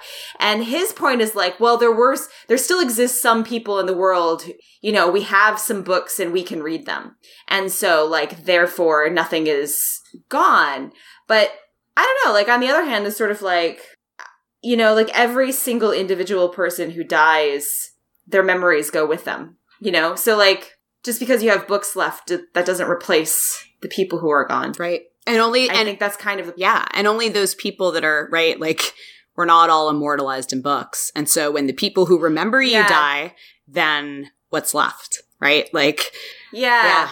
yeah. There's that saying. I don't remember. I don't know who. I don't. I don't know where it came from. I don't remember like the attribution, but um, like the, the time when you really die is when the last person speaks your name or something like the last time someone speaks your name. Mhm. Um, yeah. So, so I think there's a kind of way in which, um, Jones is sort of making a point about, um, about like the collective memory and experiences of living people have some kind of inherent value that can't be reproduced by like, well, you know, I'm one person who has a book of Shakespeare sonnets, so therefore, like, whatever, we don't need civilization. right. Yeah. Now, if we move, um, do you guys have anything else about that comfort? I mean, what I find interesting is Jones is pretty freaking stone cold when she kills Foster. Um, and part of it is because she believes it's all going to be reset, right? So she's basically like, you know, goodbye for now. Um, but she is certainly more shaken, I- I thought, when she then walks around and sees, and you have the voiceover of cutting back and forth where she's talking to Cole in the past about we will do things and, you know, it's good that people will never know the things that we've done. Um, Mhm. and you see it is you know they go to great lengths to show us like the violence and the blood and the human cost to basically jones doing what foster did before um, and taking spearhead by violence and it's interesting because they're having this like lofty conversation in the study and then you contrast that with like whitley losing his father um in those Mhm. scenes and at the end of the episode jones being like you know it will matter what what you Mhm. sacrificed today um and you know just this whole idea of you know ultimately we think that like a thesis of the show is that time does sit in judgment of what these characters did so with jones saying like people won't know what we did but they still will right like at the end of this whole Mhm. series that jones who's playing cards with Elliot and with Hannah or watching them play cards, like she still knows what she did at Spearhead. And, you know, however you want to interpret that time was sitting in judgment of what they did, this whole idea of like the moral choices you make and then when there's a reset that they still happened, I just find like so interesting, like that the show plays with it all four seasons. Yeah. Um, and so the wit. Also, Oh, go ahead. can we pour one out for Lasky? I was Man. so happy when he came I back know. when he was back in the um you know in the reset in season two. I was like, ah, Lasky. I know. I- thank God. Thank God. so I have a question um really quickly about the end. So we talked about sort of the reveal at the end of the episode where Jones looks at her lo- locket and there's the baby picture of Hannah and she takes out the two um pictures of of the two different viruses and they were both cured. So here's my question. Adler walks over and hands her that file and then Jones opens it and looks at it. Do you guys think Adler knew that Foster had found a cure for the mutation as well? No, because doesn't she pull a piece of paper out of her pocket? Is that like she? Okay. Yeah, she replaced. She like mocked up. She she like falsified documents and replaced them in the file. I thought, and then she like pulls the original out of the out of her pocket, and that's the thing that she burns. I think. okay? Okay, okay. I don't know why. Like the Yeah, last so time, maybe it- I was watching it too late. but like we were watching, Yeah, it, it yeah. seemed like like this moment when Adler handed her the file. But yeah, yeah, No, no. Adler read the fall. Adler read the fake got it, man. Yeah, Ah, Yeah, yeah. Jones. like she even went to the extent of like falsifying documents. like, oh, Jones. Oh, to Jonesy. Adler. Like somehow when people are I screwing know. over Adler, it makes me like particularly. Uh, he's like, oh. yeah. And you know, the other interesting thing is we will find out later that Adler also lost a child because of the plague. yes. Um, Yeah. And his kind of reaction when Jones gets her daughter back and he hasn't yet. Um, so Yeah. yeah. I mean, there's just so many just like circles of parents and children and parents and children like throughout this show. Um, He's besties with Lasky in the end. I don't know why that makes me happy, but I know. It makes me. I, it makes me happy too. although still incredibly frustrated by him. but like, but in a way where you feel like he would miss being frustrated by Lasky Mhm. if he didn't have Lasky to be frustrated by. You know, like this is- absolutely, absolutely. um, do you guys have Uh, anything else about Jones and Foster? Nope. All right. So we are on 109. So the next um plot line is the the since you know the episode title is yesterday and tomorrow and they're playing with like flashbacks and that we have flashbacks to 2041 when Cole and Ramsey bef- after leaving the West 7 and before ending up at Project Splinter. Um, and you know, it cracks me up because Cole is like such a little brother when they're like going through the woods. Like he's like, He really. Oh my god, I'm cold, I'm hungry, and like da-da. and Ramsey's like, all right, take my gloves. Like I'm just like watching all of it, it like reminds me of like going on a hike with my kids, and the younger one is like complaining. Um, but what I like, like kind of like the feels attack, um, in this conversation is Ramsey talking about how he and Cole should end up in Florida, like where it's warm and there's hot chicks in bathing suits. And Cole mentions again, just to like, um, twist the knife that he saw it in a picture of a magazine once and it looked nice. Um, I think it's interesting again, and we talked about this last time about how they're talking about Florida as like this ideal uh, that means a lot of things about where they're going to end up and sort of the the shift in this episode is at the beginning of the episode. And and maybe it's because Ramsey like can see that Cole's kind of like at a in a trough um and he's trying to like encourage him to keep going. And he's like you know we're we're going to end up in Florida so we're going to end up. And the episode closes you know with these in these flashbacks with Ramsey being like look we're never going to end up in Florida. So like what you need Mhm. to do is you need to save your soul. Um and you know ultimately i think it's the story of cole doing that. Um but i it's also interesting like we heard when we talked to Shantretta, the original conception of Cole getting this idea of the keys as paradise was a sort of like a vignette, a story of the way Cole and Ramsey met as young boys, um, and Ramsey having a backpack with like magazines in it, um, and talking about Florida. So it seems like it's still kind of like worked its way i- in a different form, um, with Ramsey and Cole talking. And I loved, you know, again, uh, James Cole's brilliant quote unquote plan is to have the two of them rush six armed men um, in the woods and what Whitley calls um, later, which just made me laugh out loud, a general and lieutenant of two men. But what's so great about it is that's the fucking series finale is when they need to rush a whole group of people. it's the two of them as like an army of two men. And it just made me like just grin, like watching that whole thing. And I'm like, yeah, but eventually it is going to be two of them fucking taking on Titan in a car. to I've had the time of my life. Um, so we get to, I guess this is actually like what we think in the pilot, the first time we have Jones and Cole talking.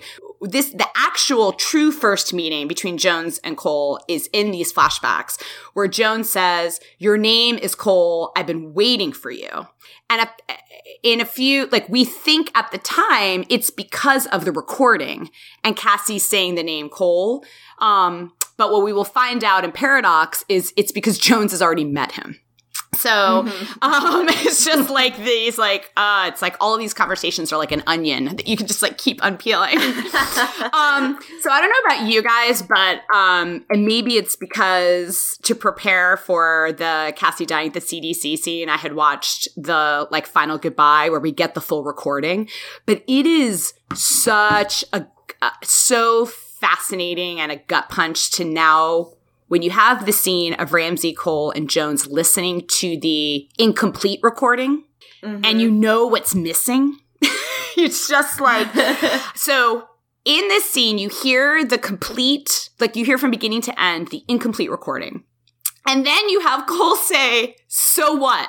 Some chick said my name." and you know that you know that gif of Kristen Bell who like laughing and then she starts crying. Like that Uh-huh. was me watching that because it's so funny that he's like, "So what? Like some chick like said my name." And then you're like, Oh my god, but she's telling you that like she still remembers you despite the fact like oh my god, right? Like ah, so it's just uh I don't know if they knew what was in that recording when they wrote it, but like watching Cole be like, "So what? Like what's the big deal?" and knowing that everything is in that recording including that sh- like how she feel ah, it's just a lot. Um so there's a lot of like fun dialogue with Jones. Like Cole's like, "Well, how do you know?" Like Cole's like, "How do you know it's me?" And Jones is just like, "I know, I, I do." like I just know, and Because I met you when you were a child, except for you were an adult. um so you just have another great moment. It's it, it's funny to me how this scene when jones shows him the time machine and you know like the music swells and you have the machine all lit up and jones is giving this like whole um like this is our salvation and you are the key which you know he is. But um and there will be a price and all of these like reminders. But what i love is at the end of that cole is just basically like yeah nope um so i think it's like really interesting like where these flashbacks end up is that ramsey basically takes away in some ways cole's agency. And when cole is trying to get away he fires the gun to get cole caught and basically is forcing him into a position where like his choice is he can stay locked up which i guess does that mean that like cole and ramsey were locked up for two years like for a don't- it didn't- while like because this is 2041 he doesn't splinter until 2043 so there's they're at project splinter for like one and a half to two years before the first splinter I I assume that as soon as he is like, yeah, okay, I'll do your thing, then they don't lock him up. because the pilot in the pilot he's locked up again so he was trying to escape ramsey gets him caught and he does get at some point i don't know when but he does get thrown in a, in a cell again because that's how the pilot opens up Yeah. right Yeah, I mean, I assume at some point, as soon as it's sort of clear that he's like, yeah, okay, whatever, I'm on board. yeah because we know that like they they, they send him to the CDC, you know, so at some point they're like more or less allowed to move around. Yeah. So the interesting thing is that you have this flashback scene where Cole doesn't want to do the mission. And Ramsey is like forcing him into the position where he has to. Um, because Ramsey's concerned about like his friend and sort of like morally, like his soul, emotionally, like where he's at. And then the episode concludes with this confrontation between the two of them where Ramsey wants him to stop the mission and Cole is like, no. Um, Yeah. And it's just like the juxtaposition of those two scenes is just so good. And you're just like, oh, like, oh my God, where, where these characters came from and how Cole even got involved in this mission. And then the things that have happened to them along the way and that they're now at this like crossroads that really isn't going to get revol- like resolved until the series finale. like, yeah, yeah, you know, I right? So it's just, uh, there's just a lot. and I think like it's a really you know like that that juxtaposition of um of Ramsey sort of like basically making the decision for Cole that he's going to do this thing and then trying again at the end to make that decision again and be like no you're done um I think it kind of like nicely foreshadows in a in a in an indirect way like the eventual reveal that the reason that all of this stuff has been happening the way it has in the first place is because Ramsey Mm-hmm. is the traveler, you know, and like he's like he's like making he's cluing in the 12 monkeys, you know, like the reason things have go- gone wrong, the reason all this stuff is kind of like happening the way it goes down is because of because he's out there making these decisions um unbeknownst to them. But I think it's also like interesting in the way that like you like Ramsey just seems the early in the season, you know, he seems like such a kind of like he's almost like the morality pet trope, you know, like he's always the one who is like making the moral argument against pragmatism and he seems like so kind of like oh good you know like pure wonderful ramsey and now it's sort of like okay like ramsey's you know sort of like fundamental you know his, his like signature flaw is that he decides he knows what's right Mhm. and he tries to like basically make it so that other people can't argue with him. You know, like he tries to like kind of by fiat be like, no, this is right, we're doing this, even if it contradicts what he had believed before. And so I think it's interesting that that turns out to be this like hu a driver of events in a way that we hadn't seen before. Yeah. because it's not the thing that drives him; it's it's that trait that drives him. So just like you said, even if it's contradictory, like one minute he's doing that, and the next minute doing that, and it doesn't matter because it's he's right. Right. Yes, because he has this kind of like f- this like absolute certainty, this like moral certainty, which on the one hand, it can be like in in the case of like Ramsey versus Deacon is like very, you know, there's a kind of like there seems to be this very clear black and white and and Ramsey is the one who's kind of holding on to like okay but some things are wrong. But in another context that very kind of absolute certainty and unwillingness to bend can turn out to be very sinister. Yeah. It's but he's trying. It's both. It's both relative and absolute based on his Yeah. vision and thought process. Yes, Yeah. exactly. Exactly. And on the other hand, when you watch, um, uh, yes, and but the way I mean, both in season three when Cole says, you know, I just killed the only conscience that I ever had, and then you watch um, Ouroboros and he has that like soul crushing conversation where it's Ramsey from the past and Cole from the future, and Cole is thinking back on all the things that he has done, including killing Ramsey. And he's asking Mhm. him, like, he's basically having this like soul searching moment of like, how do we forgive ourselves for the things that we've done? And Ramsey is like, what does he say? Like, there's no good and there's no bad. It's just like what you did in the moment. Um, and it's just like that scene and thinking about like their conflict now. Um, and then where they end up, where they're just like back to being two brothers who have both lost everything and are both either because they died in the woods or about to be erased are going to lose everything. And like, Mhm. they, that's how they finally reconcile. um, it's just, Yeah. you know, like, and they're, they're, the constant thread, both in Ouroboros and in their final conversation is like, in the end, we did the right thing, right? Like, yeah. um the way they're just constantly grappling like their friendship so much of it you know i it's you know they're brothers and ramsey kind of like taking cole in and creating a family when they didn't have any but so much of it also is grappling with how to be like it may sound simplistic but like good men in in the Mhm. world that they're in which it's just like i don't know like i just really it's a lot um That's Cece's go-to. yeah, it's a lot.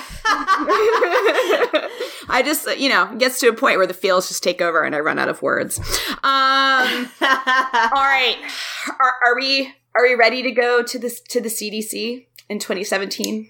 I feel like we're we're building. We've already got you in your feels, Yeah. so we might as well just keep riding the feels. All right, Nobody look away from this train. the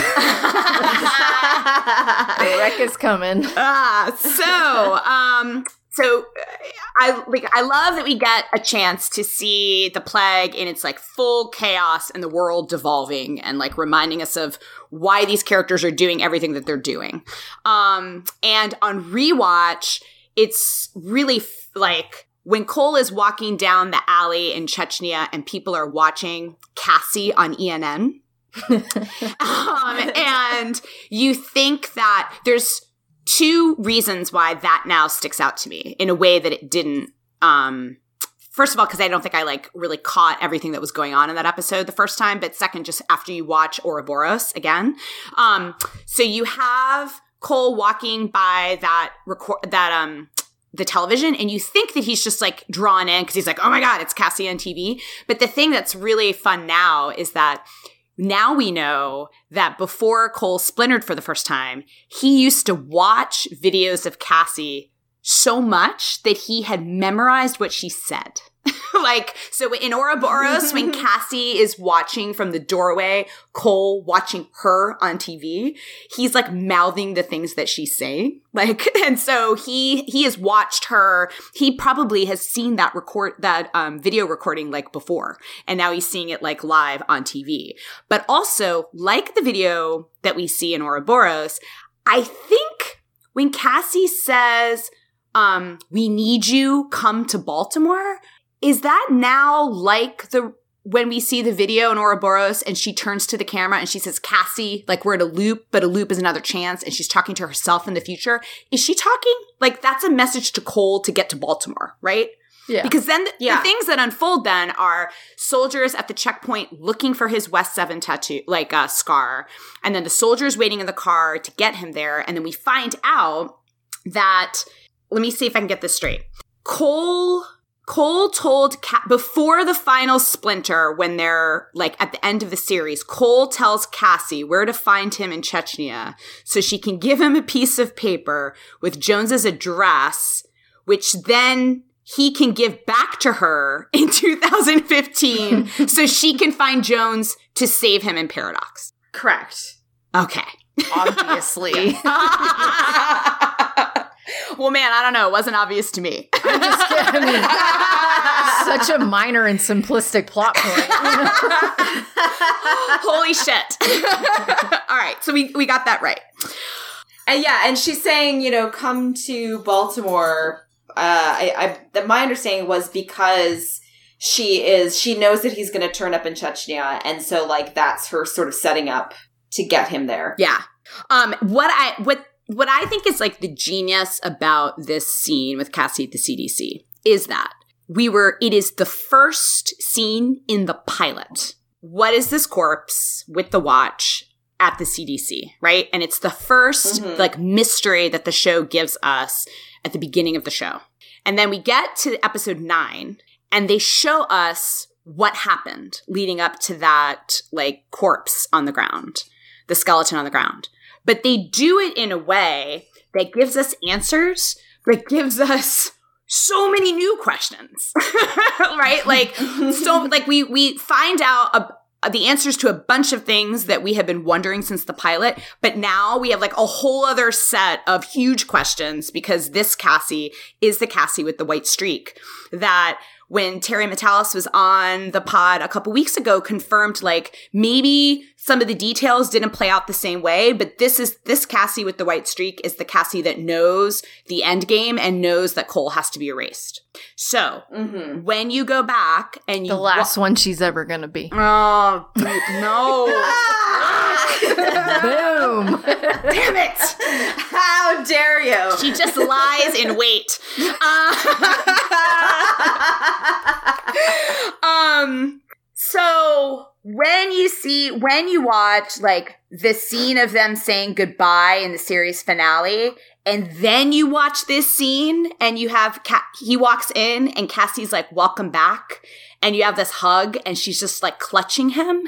Like, this is a Cassie who believes that this is the last time she's ever going to see Cole, that he's going to be erased, that she's not going to remember him, and that she mm-hmm. can't tell him any of it.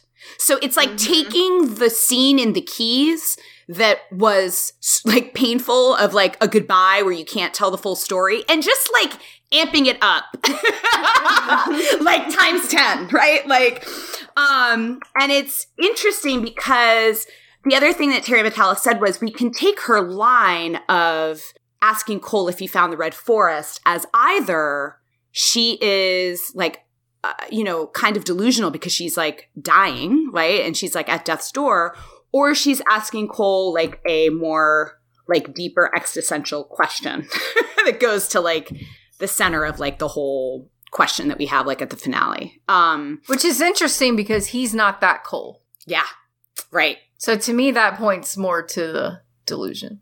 yeah He wouldn't know any of that.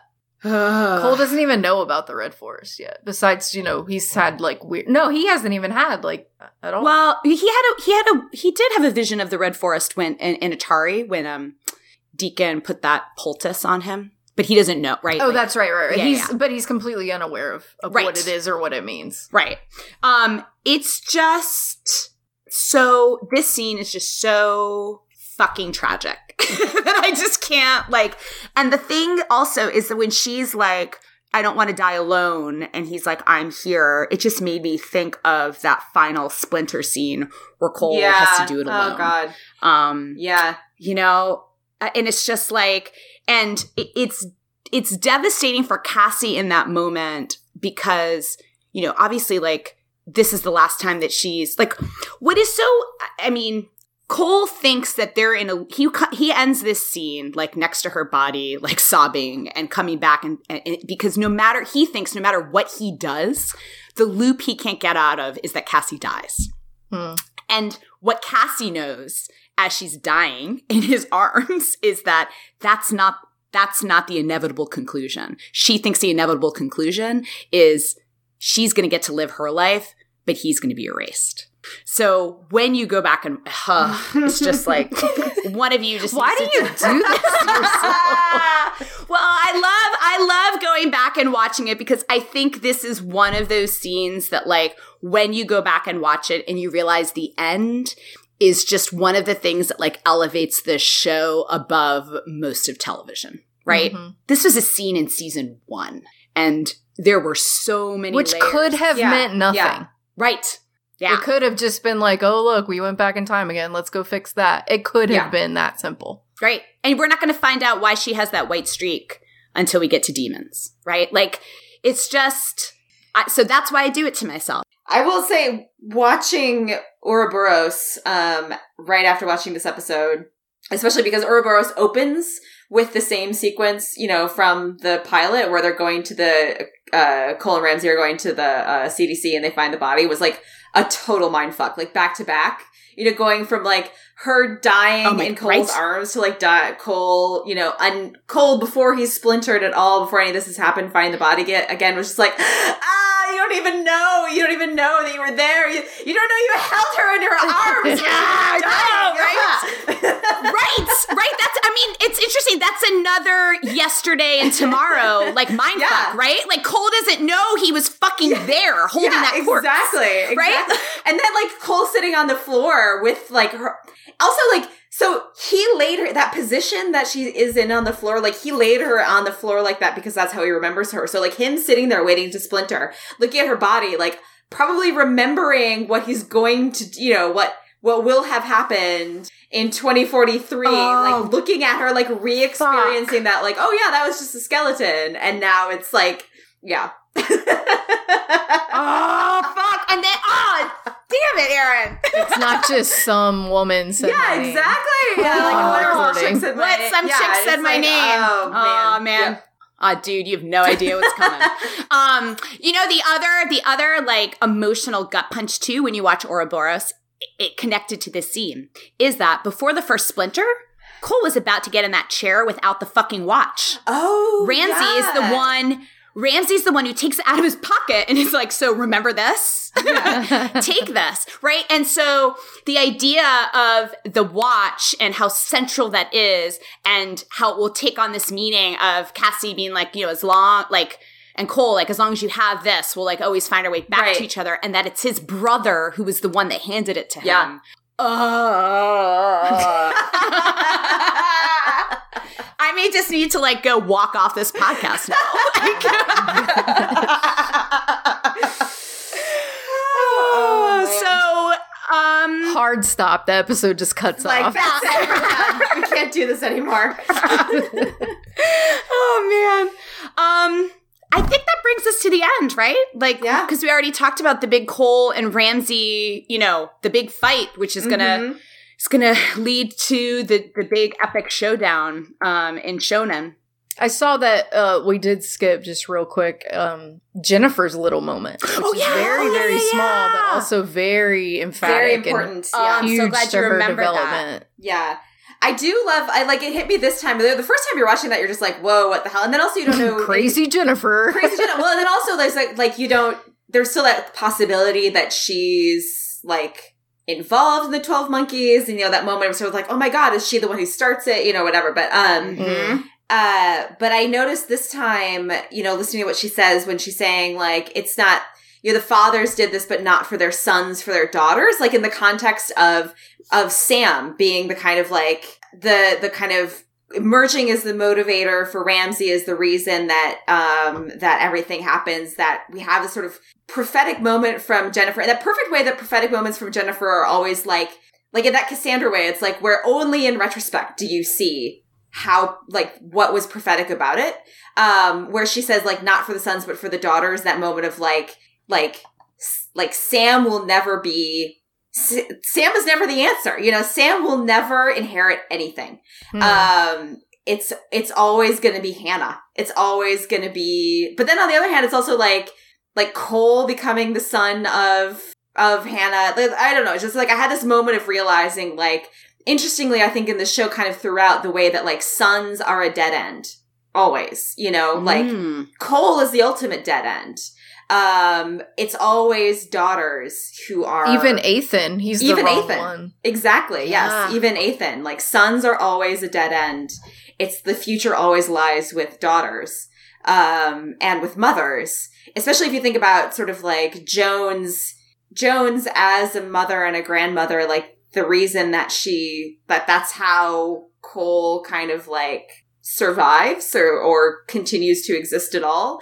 Um, but I thought that was kind of like one of those things where it's like only having watched the full run of the of the series does that this like weirdo throwaway what the hell is Jennifer on about stuff about like not for the sons but for the daughters does it really kind of like holy shit um, yeah.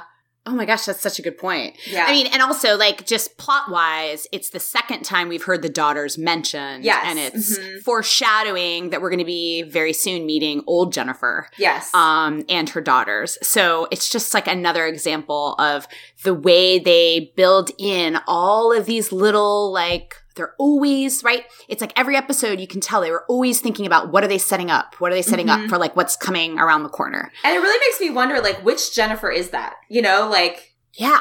how much does that Jennifer know because like Yes. you can't even Yeah. tell um I guess right because she- uh, oh wait wait wait wait because that i guess it depends like we have to, if you have to think about it if you think about the point of origin they have to go back to that cassie in the cdc knows so does Yeah. that what is that jennifer now yeah exactly that's what I'm saying we don't do we know Yeah. which Jennifer that is but then again like Well, once- that timeline gets changed. I was gonna say that gets that it all kind of goes out the window as soon as Yeah, I don't think Jennifer is consistent in that loop. No, I don't think so either. Because we already know that, you know, with the Cassie thing, that's not exactly how it happened. And yes, we can watch it that way, and it definitely lands and it has impact. But I don't think this Jennifer is really even. I think Well, she's why- probably gone. Well, because because the the whole outbreak origin shifts after 202. So so it you know it's one of those things where it's like I wonder how much that Jennifer knows, but it also is irrelevant to the ultimately where things go because that timeline will change.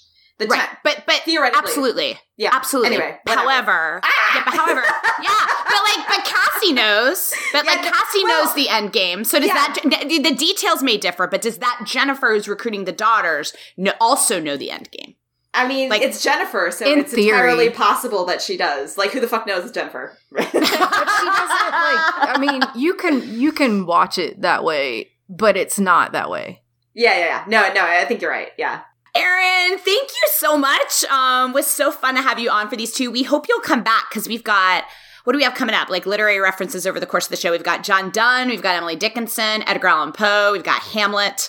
So there's a lot. There's a lot for you to break down. So we hope you'll come back. Of course I will. I thank you so much for having me. It was so much fun. I will come back anytime that you want me, either for uh like just drop in, let's talk about this literary reference thing, or I think I'm supposed to come back some I think I I think I'm coming back for other episodes later in the Yeah. run, right? Yeah.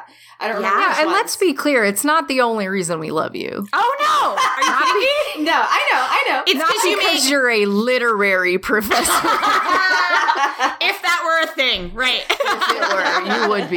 Even if that wasn't a thing, Erin. I know, but I have value beyond my profession. Yeah. You make our brains, you make our brains, and sometimes our hearts hurt. And that's why we love you. That's right. That's right. um, so if folks are rewatching along with us, um, we will next be having our um, rewatch of episodes 110 and 111, Divine Move and Shonin. So the big Cole and Ramsey showdown, um, the return of Leland goines and the beginning of Cassie's uh, darker character turn.